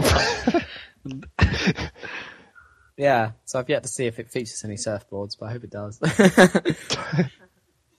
Yeah, but you get- Sorry. you get lots of good uh, stuff from from money. So you know a lot of games where you kind of collect money. You know, you get some good stuff from money, no doubt. well, you know, like Grand Theft Auto, for example, but loads of games like loads of RPGs and stuff. You get loot dropping from stuff. That okay, that doesn't happen in Grand Theft Auto, but okay, you get money from doing missions and stuff and quests and stuff. But the money doesn't. There's nothing that you really want to spend it on. You kind of want more, but there's never anything like in Grand Theft Auto. What can you spend your money on apart from more guns and stuff? But you get to a or point where you shitty have to- clothes that don't really cost that much, or if they do cost that much, it's because they're just unnecessarily expensive. Where it's like, buy this incredibly expensive suit that just looks like a suit. Exactly. There's never like stuff that you really want for the money. Whereas like in Assassin's Creed 2, Because in Grand Theft Auto, well. you just steal everything. It's like if you could buy cars, it would make sense that they cost a lot. Except you don't need to buy cars because you just steal them. Hmm. Why, why can't you just go into a clothes store and steal the entire stock? yeah. Yeah, it's like why yeah. can't you steal clothes? You can steal it fucking everything else. That that's true. You should be able to like ram raid any given clothes shop. That would be good. yeah, they should add that. yeah, But yeah, you, could, I- I- you could like steal the entire clothes shop and then go sell them on the black market. And that's another thing is like shops in Or not. games are usually lame, aren't they? Like, like shops in Zelda, for example, or like loads of or loads of RPGs. They have shops, but you can always find better stuff out in the world than you can buy in a shop, and it's always really expensive in the shop as well. Do you know what I mean? Yeah, Border, Borderlands kind of has that. Going back to our, uh, yeah, we've Okay. come full circle. How genius! Um, with uh, Borderlands has that thing where occasionally you, do find stores and vending machines that have their uh, an item of the day that's fairly awesome, but it will usually cost all of your money um, that you have at that time. But it, uh, at the end of the day, you don't really have anything else to spend it on other than the occasional awesome gear. So, so it's uh, it, it that works out okay actually Okay. Yeah, it's just kind of a bit, you know. on. Not, I think you're not really used to though. In like as you say in Borderlands, you get something come up and it's like, that's all of my hard-earned cash. Yeah, Sod it. because there's nothing else to that- do with it. It's like, li- No. yeah, literally in Borderlands, there is nothing else to do with your money. It's just like you either have your money or you spend it on a gun. It's like if it's an awesome gun, just cause, I mean, the only reason you might not want to buy that gun is in case the next time you come to a vending machine, there's a better one. or if you find it in the field. well, yeah. And then it's like, oh, I wasted my money because this gun that I just found on a corpse is way better. But I mean, what else was I going to do with that money? Exactly. That's the thing, because like the money in games, like you have a kind of subconscious connection to like money in the real world that can buy you literally anything, whereas in a game it can only buy you what's in the game, and it isn't as worth as much as it really is in as your mind thinks it is. Yeah, you still Yeah. hoard it. You hoard it for no reason, because the yeah. Whereas like I, I'm I'm enjoying the fact that in Assassin's Creed 2 there's a bunch of different kinds of shop, and they're all actually worth visiting, and they sell things that you actually want to buy, which is Can quite unusual in games. you know, there's like a the blacksmith for weapons, and like uh, there's even like an art shop where you can buy paintings from Renaissance painters and stick them in your um, in your house. And you'd think that'd be just decoration, but it improve it, it adds to the value of your house, which adds to your earnings, like which accumulate. So I'm pretty sure give if you you're buying a house, Wait. Yeah. generally the paintings aren't part of the house valuation. I don't know. In, but in Renaissance Italy, they are. yeah, exactly. If there's Go back in time, hardcore- you'll see. If it's like the Mona Lisa, it'd probably add considerably to the value of your house. Yeah, but it wouldn't though, would it? In Renaissance Italy, because that would have been like a practically new painting That's from true. a guy who probably wasn't that famous at the time. It'd be like, I just bought this guy, bought this picture off this guy for like five quid down the street. People say it's quite good. yeah. I don't know. Some of the stuff's pretty hardcore, but yeah. I don't think I haven't come across any Leonardo da Vinci paintings because he's too busy like making me like cool hidden blade weapons and stuff to be like painting. Obviously. Clearly. Hmm. So yes, that's pretty much all I've been playing in terms of big games. The only other things I've been playing are sort of Plants vs Zombies on my iPhone, which is pretty good. Which is a video game, technically. Yeah, it's a video game. And today I played a game you might have heard of. It's called uh, Metabreed 2. I was, uh, Old school. yeah, I was looking around on the old salad, which I have saved because we were talking about getting the new one up and running. And uh, yeah, those games still work. Vitalize seems to work in Firefox. Okay. And uh, yeah, um, Metabreed Evil, technically, I was playing, which was the cut down version of Metabreed Pure for um, Vitalize. Uh, and yeah, it works really well. Uh, so we might want to consider just shoving those in a back corner of, of the new salad. you know, So the so the peacocks can sing again. Exactly. Although that's the one problem with um, that's the one problem with the web version of that was um the uh, or the bounce sound effects. They didn't Oh yeah, yeah, change yeah. the None, none of the modulation. sound modulation worked. Yeah, because that was a really cool feature. It was really kind of. I've noticed Bow, that, that Bow, bow, yeah, I hadn't really thought about this. No one's going to understand what we're talking about, but every time, like, you had to, you had to bounce these things up on your bat, and every time, and the more you held in the air, the better. And the more there were in the air, like, the higher pitch the sound was when they bounced. So when it got really extreme and you were juggling a whole bunch of balls at once, it, it sounded really high pitched. And I, I, was thinking about it, and um, Peggle does that. Yes, it does. You As, as, as you hit as you hit more pegs in As the you round, hit- doesn't it? It, it, it the, Yeah. the pitch increases to the point where I keep thinking it's playing the Pink Panther theme. Bidoo, How do you bidoo, bidoo. Because there's random like pauses between as it flies through the air, to, so it could easily play the Ping Bang theme. couldn't it? It's set up right, yeah, to a point. But yeah, that was uh, probably not our idea, but um, yeah, Peggle came a lot long after. yeah, Uh, obviously we were the originator of that idea. We were the Well, first you know. to do it ever. No, It's a there- there's, similar- there- there's been no game before or after that was like Metabreed. That's true. That's true. true. Yeah. We were inspired by no one, and we inspired no one. Uh, it's true. It's true. And uh, I was thinking that's another kind of problem with like Meshbreed now is that like I don't know at the time, but like pretty much everyone uses laptops now, and you could not play that with a pad, could you? Like, I'm you sure we did. Oh, did we? Maybe we should clarify this a bit further because we haven't actually really. Metabreed is a bit of a classic. We should probably explain. Yeah, it was. It was Yeah, like um, um, essentially we took breakout style controls where you move a paddle left and right, and uh, but instead of bouncing a ball up and down with like to destroy bricks in a mysteriously gravity free environment, um, we, we we added gravity, and you weren't bouncing balls; you were bouncing coloured Pac-Man, of course. Um, but but of the, the, these Pac-Men were mildly randy, so whenever they um, touched each other inappropriately, they, they would um, they would spawn off more packs in a, in a, in a shower of peacock goodness. Um, that was the sound they made. Not not that there were peacocks involved in their mating rituals. Um, it was, yeah, it was it was a sight to behold. That Uh, was basically a totally useless description. Okay, But then mate. again, it, it really is. But as with many of our games, you can't really describe it adequately. Like you can't describe like Cow Wars. Not you can't no, no, no. describe Cow how Wars wasn't hilariously though, was it? is. No, Cow, Cow Wars was an old Amiga shareware game. well, that's true. Ripping but off, I um, I meant um, the, the game that we subsequently made that uh, Discs of got, had the file name called Cow Wars. Yes, it Yeah. was Discs of Abnormality, um, which That's is what it based was off it, where where two trucks um, stand off either side of a mountain um, to fire mysterious CDs at each other.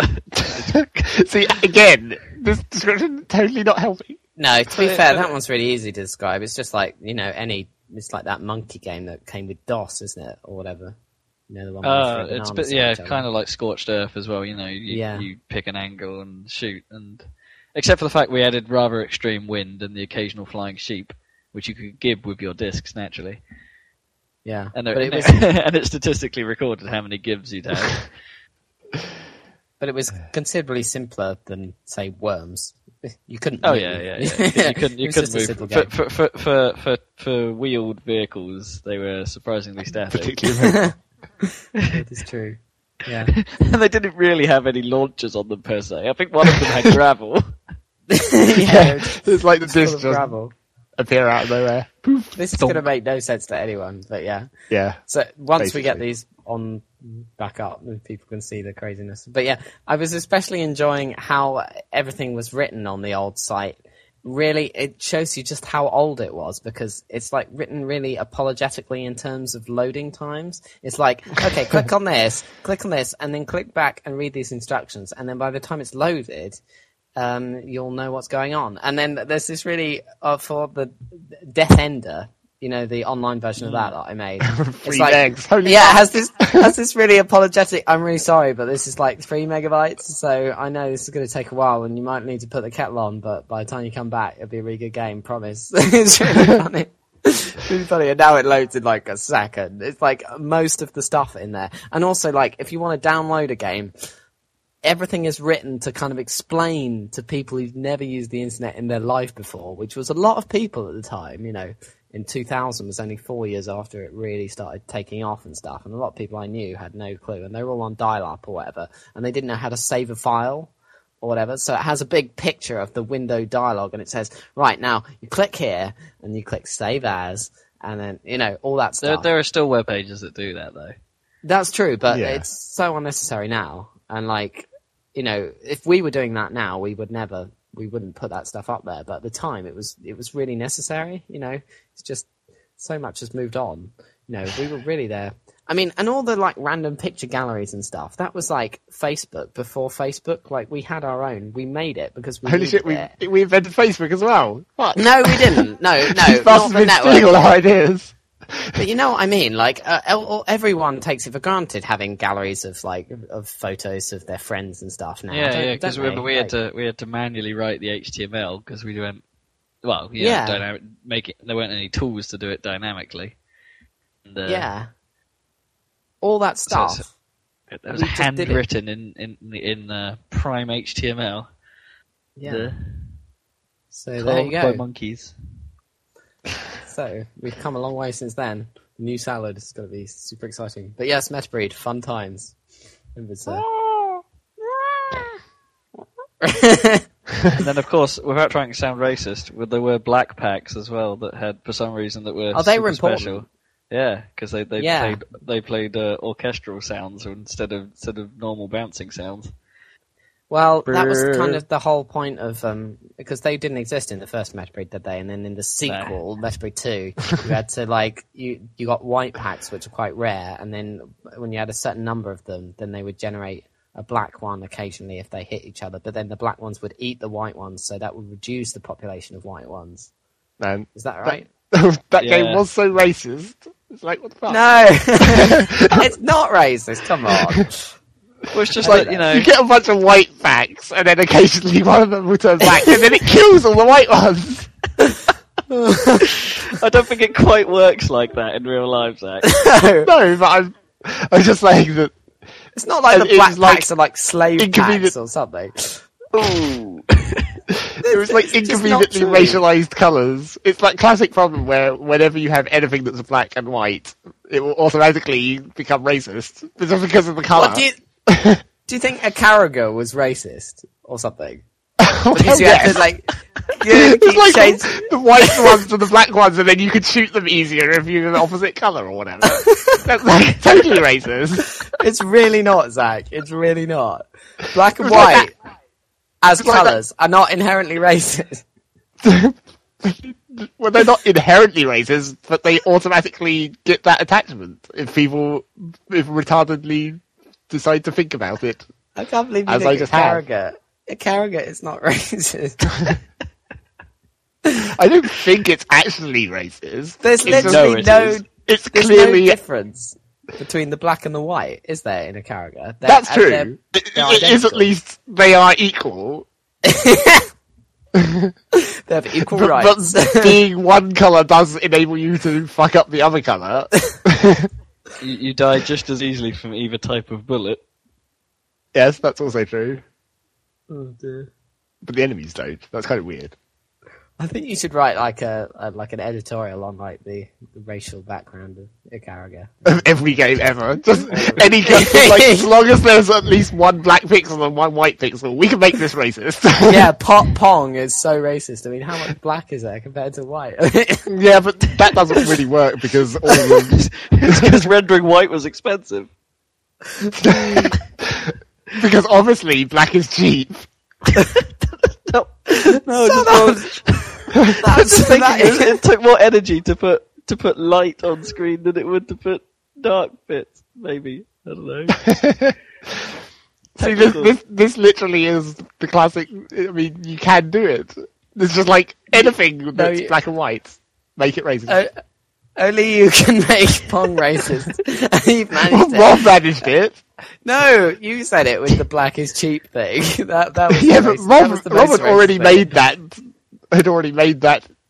You know. Yeah, but he was talking about involved. energy saving. He wasn't talking about like black people being worth nothing. Like, But that's, even if they're saving energy, that's still saying it's easier. Okay, I'm shutting this down. Well, not- Enough of this particular conversation. Really. I think the train says no. Both of them. The train says, well, the train says were, I guess. Much says like Hobbiton. We're It's like what? Hobbiton? Hobbiton. Yeah, Hobbiton Hobbiton says says word. were. oh, I haven't. Is that a um a lolcat? It was a low cat. Yes. Okay, An old haven't come school across one. yet. Oh, it's a classic. Okay. Fairly classic.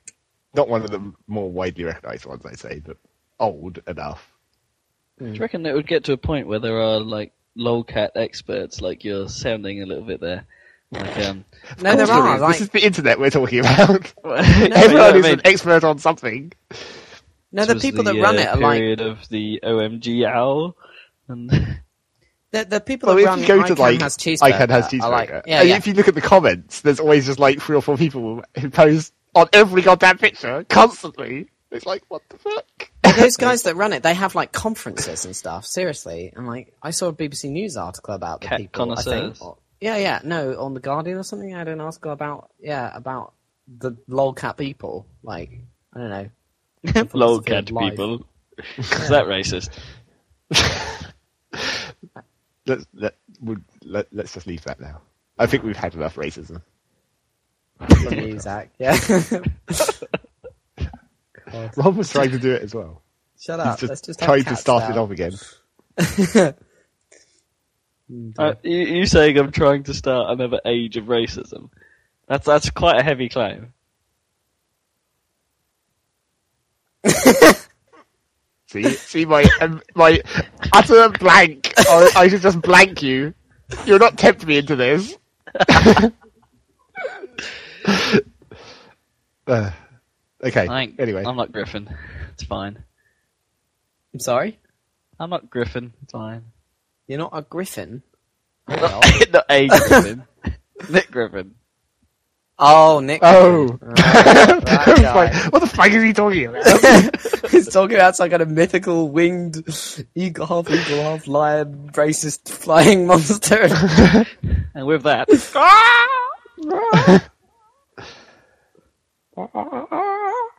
there was one other sort of gaming thing I was going to say, even though I I resisted actually playing it, but excuse me. What's that? Uh, Open Transport Tycoon Deluxe has finally reached 1.0. It's official. really? What's the difference Final then? released version. Basically, since I played it, not much. But now it ha- has its own fully open source graphics, sound, and music. So no longer does it rely on using the old original files. Because it used to be you had to get the original files from Transport Tycoon off the CD and put them into the folder. But now But they've finally finished up their proper open source graphics. But you already had the. Um, what are they like then compared to the original graphics set?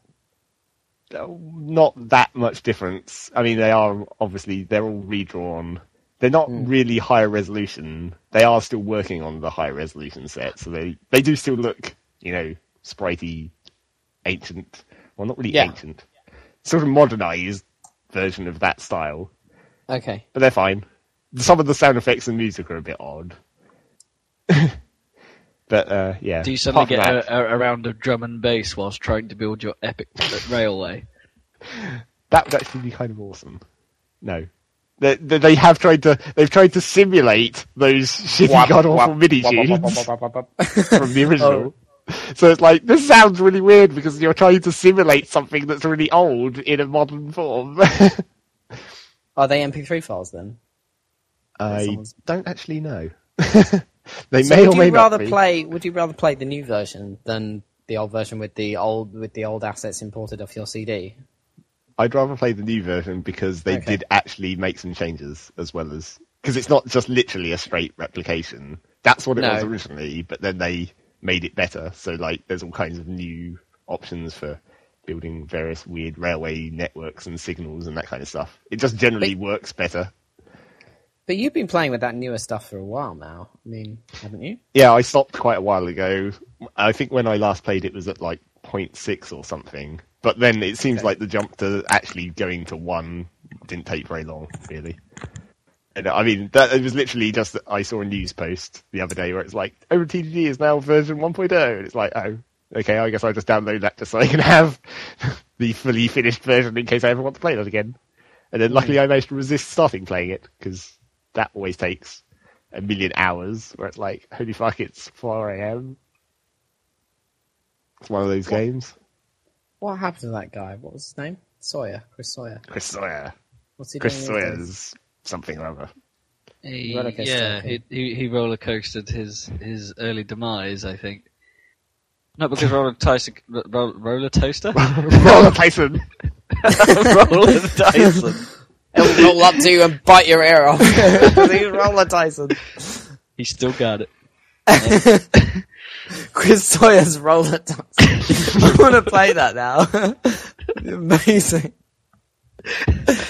I've just got images of him like um, of it turning into something like Monkey Ball, but with a giant Mike Tyson head rolling around the level. rumble, rumble, rumble, rumble. Oh, yes. so, yeah. Roller Coaster Tycoon 3 was his downfall, clearly. Was, was he actually involved in three? Because I knew he was in one and two, but I didn't know if he was still. Well, one and, one and two, famously, he did almost entirely himself, didn't he? That was like, Yeah. Yeah, when everyone else was doing was easily into deve- big development teams by then, weren't they? But I presume three involved a development team. Yeah, it probably involved other people. That was why it went wrong. Yeah. He he fails for not working hard enough, clearly. Does this mean if you can't new make this game entirely by yourself, then you're fucked. Do you reckon there's a place for him in, uh, you know, if if for iPhone games, for instance, because you probably don't I need, so. yeah, you know, you could probably still make like um, Didn't he, there uh, was other the- the games from tycoon him. games for it. There was, was other games from him after Roller Coaster Tycoon, though, wasn't there? More, more modern ones. Were there? Something He- like oh, he wasn't Coaster involved in um, uh, Industry Giant, was he? No, No, I I don't, don't think, think I don't think so. That was JoWooD, that weird company. But I don't think that. I don't think it was Chris. No. I can't remember. I'm sure there was at least one more after Roller Coaster Tycoon, but I can't remember what it was. He- oh, oh, he didn't go back and remake Railroad Tycoon, didn't he? That wasn't him. Oh, That was No, Sid wasn't it him again? Oh, bugger. That was Sid Meier. I know it's the same name, but uh, Tycoon. But that was the guy who did Civilization. He Yeah, because Sid Meier is the the other one who also he's he's definitely done more things like that pirates thing or whatever. Yeah, that's really good. That Pirates. That would be good on the iPhone or something. They don't really um sort of have celebrity games anymore. Well, okay, it's not celebrity games, but you know what I mean. They don't really have sort of like They- they- celebrity they have developers. people who make games that are celebrities. You know, it's not it's not like Unreal Tournament from was Will- labelled Cliffy Will- B's what's his UT or Yeah, there's Will, only a name? few that like managed to make it onto um, boxes. Like and, and Yeah. Peter Molyneux, obviously. Will, Will, well, Peter Molyneux doesn't make it onto the box, does he? Will Wright. Well, they don't make it onto onto the box. No one does that any longer. Tim Schafer's on the box for Brutal Legend. I think. I think it's Tim Schafer's Brutal Legend. I think. Is it? is it? Oh, hang on, think I've got so. the box Rob, right. lead to your right and pick it up. Yeah, I think it says a Tim Schafer game or something like on. oh, the well, box. that that's a bit A more Tim Schafer game. It's not Tim Schafer's. No, no, that's really bad. Like, Oh what no, you're right. Yeah, it miracle- does. There's a Tim Schafer game on the top. Yeah. So yeah, no, that's that's probably is the same sort of thing. Yeah, It's like is it Boom Blox? Isn't it labelled quite clearly that it's George Lucas. Spielberg? No, not George. Oh, no, Lucas. wait, George Lucas. Spielberg The other one. production. Spielberg. Yeah. Oh right, is he into that? Yeah, I don't know. It's like no one knows what he actually did though. No. Not much. It's, It's, like it, Peter it can't have Jackson taken much directorial input to sort of say, I want some blocks and I want them to go boom. Yeah. sorted. Yeah, I, I mean, it was. Uh, there's never been that ever since like the really early days when it was literally just those people making the game, like the Gollop brothers making UFO Enemy Unknown and all that.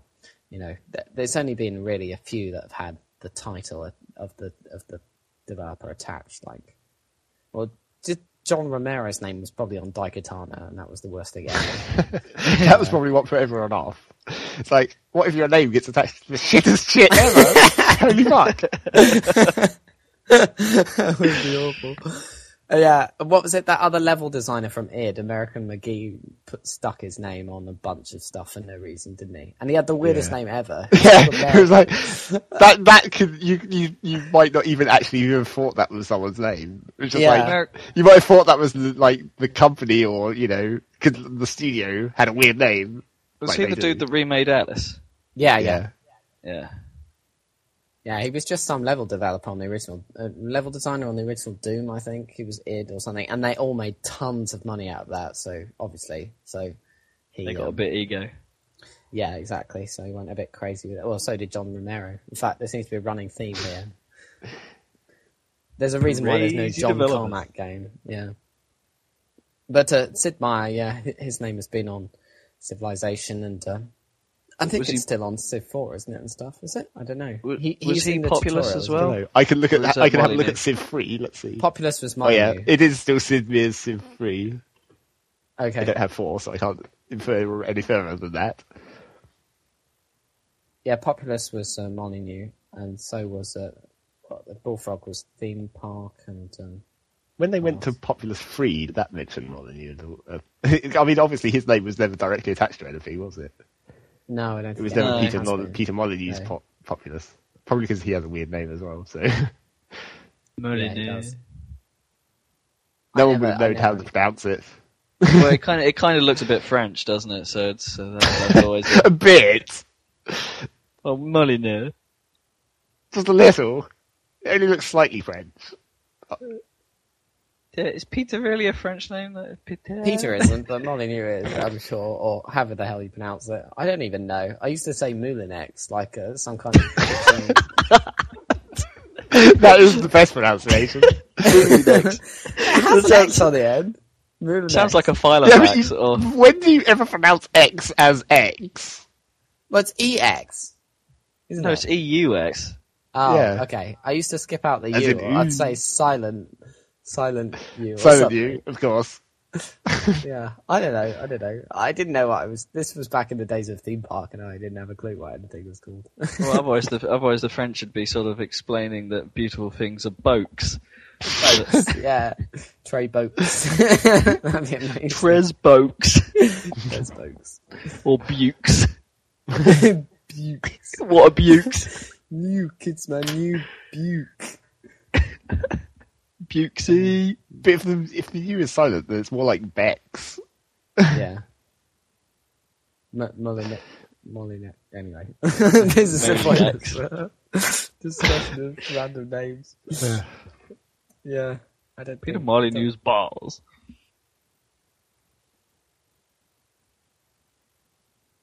This is a shout out to the podcast. no, that was yeah, that was it was like let's try and not steal everyone's jokes here. Pause. like leave a moment to insert like our massive apologies or something in post edit. Yeah, sorry. Not that we'll ever do that. No, nobody ever post edits uh, podcasts ever. Like, they always talk about it and then they never cut anything else. yeah, we'll Apart cut that out in the edit, won't we? Yeah, yeah. Yeah, except no one can be bothered. It's sort of a running joke, isn't it? They do it on TV though, don't they? As well. Yeah, they do. Like, um, like We'll cut that Buzzcocks. The worst thing is when they when someone says at the start of what they're about to say that they're going to cut it out, rather than afterwards where it's like, oh shit, we need to cut that out. When they say at the start, we're going to cut this out, but, and then they say a bunch of stuff, and then it's still there. they don't cut it out at all. At least with Buzzcocks and stuff, it is actually edited like heavily. So, but with Yeah. podcasts, it's just straight recording, isn't it? They never bother to. They just can't be bothered to go in and change it. Is the main reason because it Well, it's because really they're jarring epically edit. long, and yeah, you've Yeah. got to do it every week, and you haven't got a team of people probably getting paid to do it. And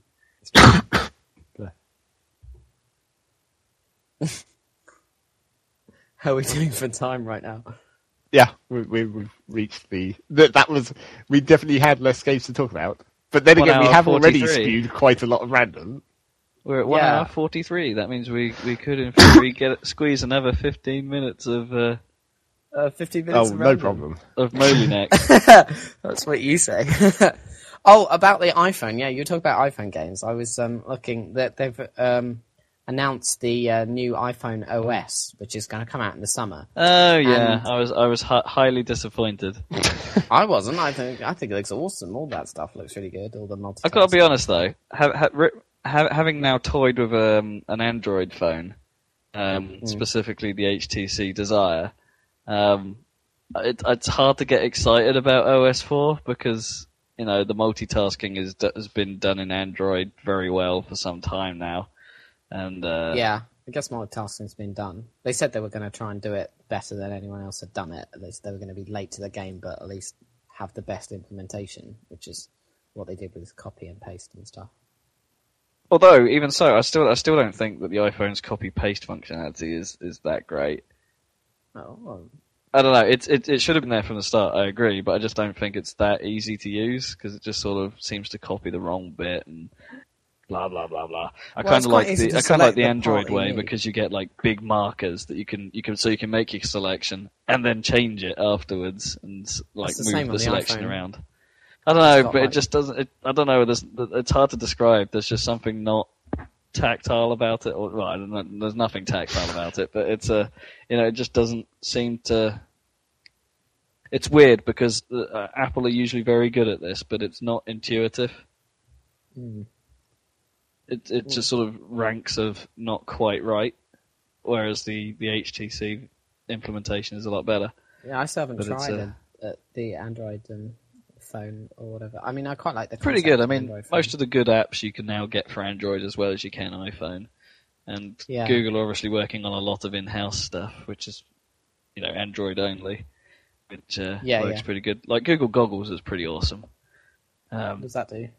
well, to test it, my brother basically pointed it. It's like a camera app, and he pointed it at a um, a bottle of Mr. Muscle, which we normally use to scare the cats with. Don't panic, animal lovers. It's actually just filled with water, ordinary water, and um, with a hint of LSD. And it's uh, and uh, yeah, so he takes a photo of it using Google Goggles, and uh, it then goes, "This is Mr. Muscle," and it's like, wow, it worked that out from a photo. See. Yeah, but that is a there is a lot of text in this muscle. Well, yeah, but it it to it, easily it, it, it, it picked out the logo, and uh, Yeah, but how- would it do- that it matched? It's like how well would it do with something that's all logo? I reckon it'd be just the same, Zac. Well, I presumably. I don't Yeah, think I mean, the idea is that the at all. technology is awesome. We've had semi-mixed success with it, like so, you know, looking at certain. Uh, What did it certain- say? You're supposed to be able to point at DVD covers, for instance, and it will know work out what they are and link you to the right thing. And uh, it sort of it sort of got it right, but linked to the book rather than the DVD of the series I'm watching. And uh, Oh, I see. you know, so I didn't get some quite some things quite right, and it's supposed to be able to be a, to read barcodes, except for the fact that the camera doesn't seem capable of focusing on it. That it goes into focus and then promptly goes out of focus when it tries to take the picture, and uh, Oh, right. I haven't tried that because you presumably you can do that with the iPhone on the. I think yeah, yeah, you can get apps to do that, but Yeah. But the, one of the coolest things about it was, is it had because it knows where you are because of GPS and stuff. Is you can just look Mm. around and it'll give you lo- location tags in your area. So, for Yeah. instance, in my house, it picks out the the housing office for uh, for for the build nearby. Uh, you could just point the camera in that general direction, and it goes, "Yeah, this is the office." That's Pretty cool. And like the examples Google reality? give are yeah, the examples Google give is you're supposed to like point it at restaurants or something if you're not quite sure where where you're going, like in a town centre or something, and it will go, yeah, this is the place. Oh, okay, yeah. I don't. Sometimes I don't know how useful these things are, but I guess once they get really slick, then they'll just become part of. I think that they are starting to get there. They're, Mm. they're, they're now starting to get useful. As I say, the ability to just point the point the phone at the direction you want to go and see if there's anything interesting that way is kind of cool. The thing I was going to say about the iPhone OS uh, 4 is they've announced like basically Xbox Live for iPhone. Effectively, it's like a universal service for game apps. Yeah. uh, with like leaderboards and friend lists and matchmaking. I'll have to see how everything, well that how, how good that pans out. I mean, it is neat, but they'll be playing catch up. Well, they say well, I say they'll be playing catch up because Windows 7 Mobile isn't out yet. But Yeah, exactly. They've basically trumped the than before they even. And it's got achievements as well, which would be quite fun. Because there's so many people who use iPhones. I mean, I know quite a few people with iPhones, like playing Doodle Jump all day or whatever. but a lot of people recommend these games, and then then it'd be quite good to have a leaderboard that I could like. I gotta be honest though, in my opinion, iPhone 4 had better be freaking amazing. The actual phone itself. They, they've got to do something a bit more amazing this time. You think? Yeah, no, because they're slipping, in my opinion.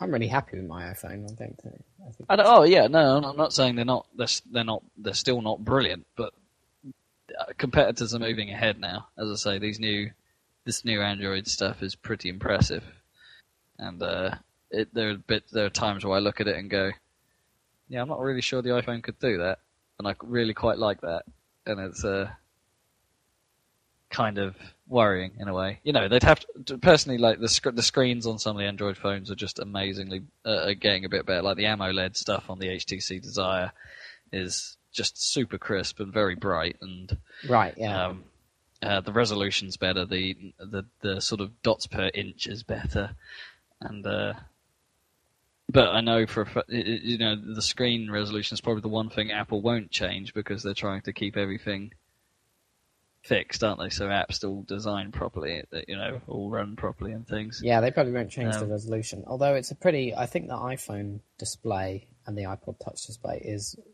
the dot pitch on it is pretty, pretty high compared to. Mm, I don't know. My my Most little mobile phone screens. has like twice the pitch of it. Your phone has twice the pitch. My my, my diddy crappy old HTC, the the All right. resolution on it is is super sharp, even compared to an iPhone. Which Okay. you know, so I, I don't actually rate the iPhone screen that much. I mean, it's nice, but it's not Uber. Yeah. Well, I, I I think it has a higher dot pitch than any other screen I own. I think. I think it's got a higher dot pitch than my laptop, which is a fourteen forty across on a. Actually, well, on a yeah, yeah, yeah. That, that, that, I'm hardly surprised. But it's probably got a better pitch than my monitor. To be yeah. honest. Oh, It's definitely Uh, got better pitch than my monitors. Yeah, that's definitely true. Because everything looks huge on my monitors compared to if I go to my laptop. It's really weird. Hmm. I don't know. I just think they need to do something a bit, pull something else out of the bag this time round. Because 3GS was a nice improvement, but not much to shout about. I think it's kind of the definitive version of this kind of generation of the iPhone, definitely. The 3GS, you know, with the GPS and all the stuff that, and the fact that it's nice and fast, all the stuff that wasn't in there originally, they've put in there. But by this point, They have been listening. They've been slow off the mark, but they have been listening. So I have to commend that. Oh, one thing what I was thinking that, that I know, I think the iPad is a bit of a weird concept, but Roller Coaster Tycoon would be quite good on an iPad. Do you think something along, along those lines? Like Chris Sawyer could be doing. You were saying iPhone games, but iPad games could be quite good for for him, or that kind of developer, sort of more old school Management 2D. Yeah, management Yeah. games. Yeah, Management and strategy games would be quite good. they'd work really well because people are getting, you know, the amount of people that have played Farmville now, you know, you know that would never have played games at all, you know.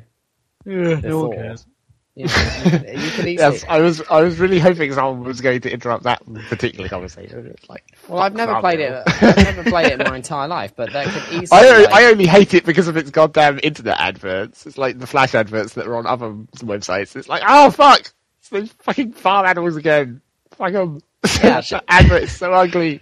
I actually find it really annoying though that your Facebook now just gets flooded by notifications from that goddamn app that just says, you know, oh, oh, someone's discovered a lost cow. He hasn't Oh. eaten it. I think I've turned that It's shit off somehow. Something- really you can do that. I thought they were just generic don't think you can do notifications that get posted to the, like the news page, and it's just like you don't really Yeah, have I've much like, choice a in the matter. I've got a Greasemonkey script that gets rid of that rubbish. Sweet. Awesome. but yeah. Jim Um, Bob yeah. has just achieved the rank of Yeah, but the amount of redneck farmer. Next, he's going to be shooting cans off fences.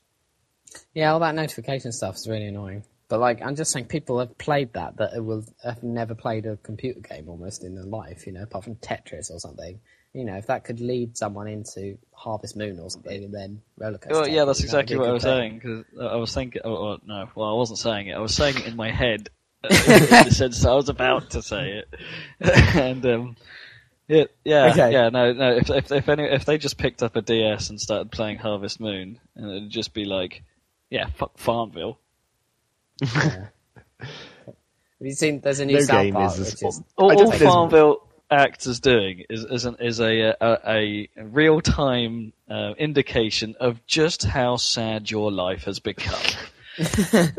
there, are- there are there are some people on my on my list, and I won't mention names, who every day you see that they've been doing some sort of Farmville thing, and they've cropped up at regular intervals throughout the entire day.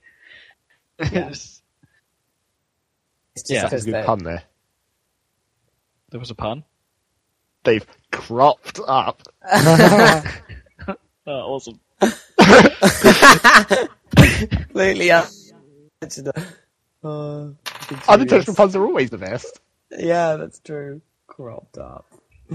Oh, They probably have cropped up as well. They've gained some more crops. Do you reckon? Yeah. Right, I- I've got a theory about this because I do that quite a lot, where I make a, a pun and I totally don't recognise it, and then I sort of pick up on it a second later, and it's like, oh yeah, that was pretty good. It's, it's, it's like it's, I reckon it's some like subconscious thinking that your your mind is sort of going farms, and it's sort of like prefetching anything to do with farms, so you can think of it faster. So, so what And what so- phrase so would you have used instead of cropped up if you hadn't have already been thinking about farms? Materialized. They materialise at regular intervals through the day. yeah, that could happen. Or they post stuff They at regular intervals. up. But what They if it was a game or- about or postmen or something? Then, then that would be a pun. Could be. There's always a pun for any situation. I'm sure. Think how much money you could have made if you developed Farmville. It's ridiculous. I mean, Facebook bad enough, but Farmville. You're literally making money out of people being so bored at work they have nothing to do but tend virtual crops. I think there's there's there's a couple of variants now, aren't there? Like there's a cafe management game I think that's done by the same people.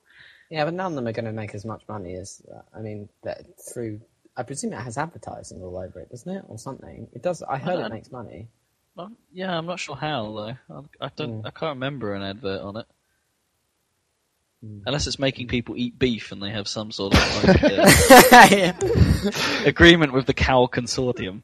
But Because the cows want to get eaten, obviously. So they formed the consortium to sacrifice Cow themselves. owners consortium. consortium of c- concerned cows. raises awareness about um, cow tastiness. Raise awareness of lost cows. Delicious suppose that- meats.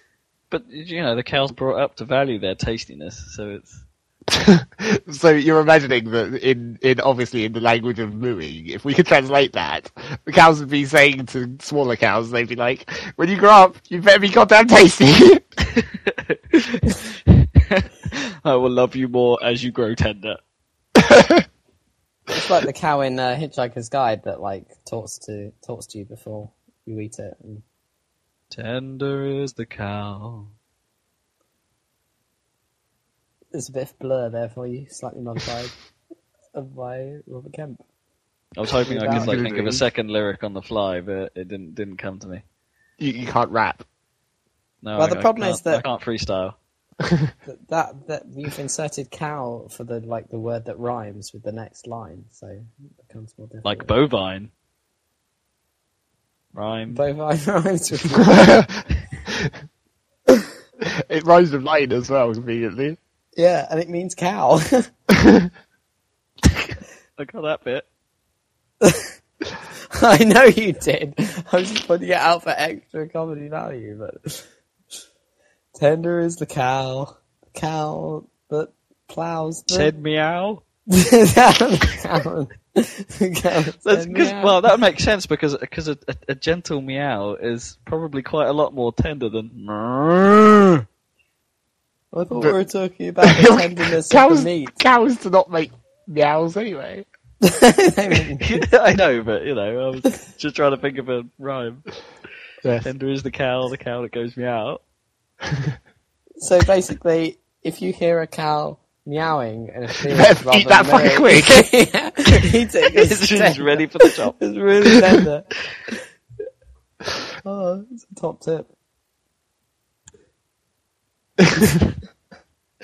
oh, You can we tell the gay cows out because What, they're how? mints. Yeah. And with that shitty joke, is it time to end? Good night. I didn't even get that. What was that? Mincing. And, Yeah, oh, yeah, I see. That You kind of mince. Beef, beef mints, you know, bolognese. I thought you were. I thought you were talking about like mint, like mint sauce for beef or something. That- No, no. Oh, no, mints. That, that, that would, that would be lamb. Mincing. Oh, lamb and mint and yeah, Mint. Lamb, lamb is mint lamb and mint. Yeah, and uh, mustard for beef What goes with bread sauce? I can't remember. turkey. I don't know. Yeah, I, sus- I suspect it's one of the birds. Well, you have it with uh, Christmas uh, dinner, don't you? And that's usually turkey Yeah. bread sauce. That's the only time I ever have bread sauce. Bread sauce is so stupid anyway. Why not just Who, have the- who the bread? fuck would make sauce out of bread? I don't know. Who I mean, thought of that all- idea? Was it just like someone left a loaf out in the rain and then was like, oh, we can't, well, we can't wa- waste this. Just, just blend it up a bit more. and then eat it and it's like, hmm, that's quite nice. It still actually tastes like bread. A bread sauce isn't just sodden rain-soaked bread that you Well, whipped up with a fork. Well, maybe that's how you make an anti-sandwich with ease. You know, you sort of get two bits meat. and- anti-sandwich. An anti-sandwich with ease. We must destroy the anti-sandwich. What do, do you know what I mean? Like, you know, if a sandwich is two bits of bread and then something in the middle, it could potentially be some sort of peanut butter or, or spread of some kind. Then I know maybe you need two sandwich bits of meat. And, no, no, no, but I'm extrapolating for, for a purpose here. And, uh, uh, you know, uh, and then, and then you get two bits of meat, which are the solid layer, and then your some kind of spread could be bread sauce. Then you'd have the Well, I was thinking more like an anti-sandwich. anti-sandwich. I was thinking more like an anti-sandwich where the bread sauce is the spread, but then the outside is like made of whatever the inside of the sandwich would be. That's But why I you said meat. So, but when you said peanut butter, I was like, so you can have bread sauce between like two halves of a peanut. That'd be a very you- small sandwich. You could freeze the peanut butter into slabs of bread, and then, Oh god, that'd be terrible. especially as it melts under your hand. Oh, Oh, more Until I can't even you get imagine that what eating solid pe- solid frozen peanut butter would be like. Crunchy, Especially with- oh god. Yeah, with bread sauce. I've just imagined this sort of like gooey lump in your hand that does look a little bit like Charlotte's poop. But Oh, thanks Oh. for that. Oh, adding to the. actually, no, there, there, there was there was a moment in in school where, um, well, yeah, one one of the one of the bastards. There were quite a few in school, and uh, yeah. One of them bastards. Let, let, was let's let's for argument's sake call him bastard, and um, he, uh, he he would take a peanut butter sandwich, which was gross enough anyway because you know peanut butter is like yeah, and uh, and he'd like uh, take his uh, sandwich bag and mash up this sandwich to the point where it becomes a uh, horrible brown pulp. And then squeeze it out of the bag, so it ends up looking like a uh, like like you know like quite like a dog turd. And uh, at, at this point, I threw up quite badly. Seriously. That was a great story. Thanks. well, well, yeah, it just kind of looked like he was uh, pooing through a colostomy bag. You know, it's, Did you actually throw up? yeah, no, I properly threw up. Th- th- th- those pl- those plants got some extra nutrients that day. oh, you didn't hit anyone. No, no, it wasn't projectile. So many stories end with like, yeah, maybe. And I threw up. I, and I threw up. yeah, exactly. Not many of them are like genuine. That one was. Are you doubting my genuine throw up story? No, I don't doubt your throwing up ability. Good. You totally threw up in my dad's car once. That's Yeah. a on the- on the way to significantly less the interesting tomorrow's- story. yeah, the that's the interesting part exhibition. about it. Who Rob was so goddamn excited about the world of tomorrow. Oh, I remember Puked that. up over our car. yeah, the world of tomorrow. No, it's because you ins- you, you you had uh, Calvin and Hobbes Yeah, in, in the car, and I couldn't resist the urge to uh, to read up, causing uh, acute Car car, sickness. sickness. Yeah, it's not nice. I was, pretty- educated and uh, detoxed. It was a helpful journey. That was You a were good prepared for exhibition. the world Though. of tomorrow. Yeah, we got to see Wave It was Race. not a good exhibition. Wave Race 64. The Come on. only good thing about that exhibition was the NAF forces. The NAV Oh, yeah. forces. That was amazing. Come on, that was the DARPA exhibit, wasn't? No, not DARPA. No, DERA. That's the British DARPA. Yeah, I That still was got literally the best calculator. thing ever. We're being attacked by NAV forces. They're still wearing clothes. I don't know. I was about to say some sort of fashion, but my mind went blank. It's not. It's not. It's not a uh, forte of me. Jumpsuits would have done. Yeah.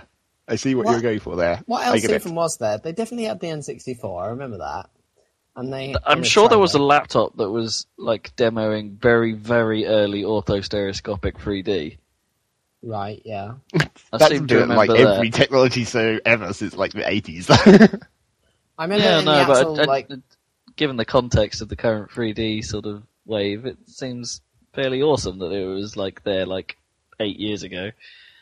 Surely that's not awesome then. It's been there so long ago that it's still not only it's still only just starting to happen now. It's like what are you doing? Taking too long. Well, it was still shit at, at the Oh, World God. exhibition, but at least it was sort of working. Eight years ago. Well, I don't know been how how long was it? It was uh, It must have been. If it was We're before we'd ever old. seen an N64, it must have been 96, oh yeah, yeah, you're probably right actually. Which would make it more than Oh, shut up! You're making me feel old. 13, 14 years ago. Yeah. It's a long time ago. When Tomorrow's World was on TV and good.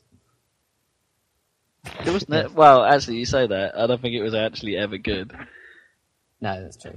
It's okay. except for time do we have Philippa Forrester. I, I think we need to shut this down, do we? I just thought I'd mention that because the clock Yeah. vaguely indicates we're running out of time, even into our extra quarter of an hour.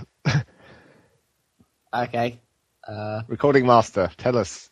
okay. Uh, as your we host, have I'm nine minutes remaining. Yeah. well. I'm shutting down the podcast. Well, now. un- until it's like quarter past. I think that's gonna do it, as um, Ryan Davis would say. We're, we're, this is the, the greatest. It's always the greatest ending where you suddenly have to go, quick, stop! No, there's no like, need. we're out of time. but we've decided. Yep, this is it. Okay. Uh, thanks for joining us, everyone, and uh, we'll catch Significantly more next random time. this time round. Lots of random, and probably even more random next time on the Saladcast. Da da da da da da da da. Jazz hands. Jazz hands!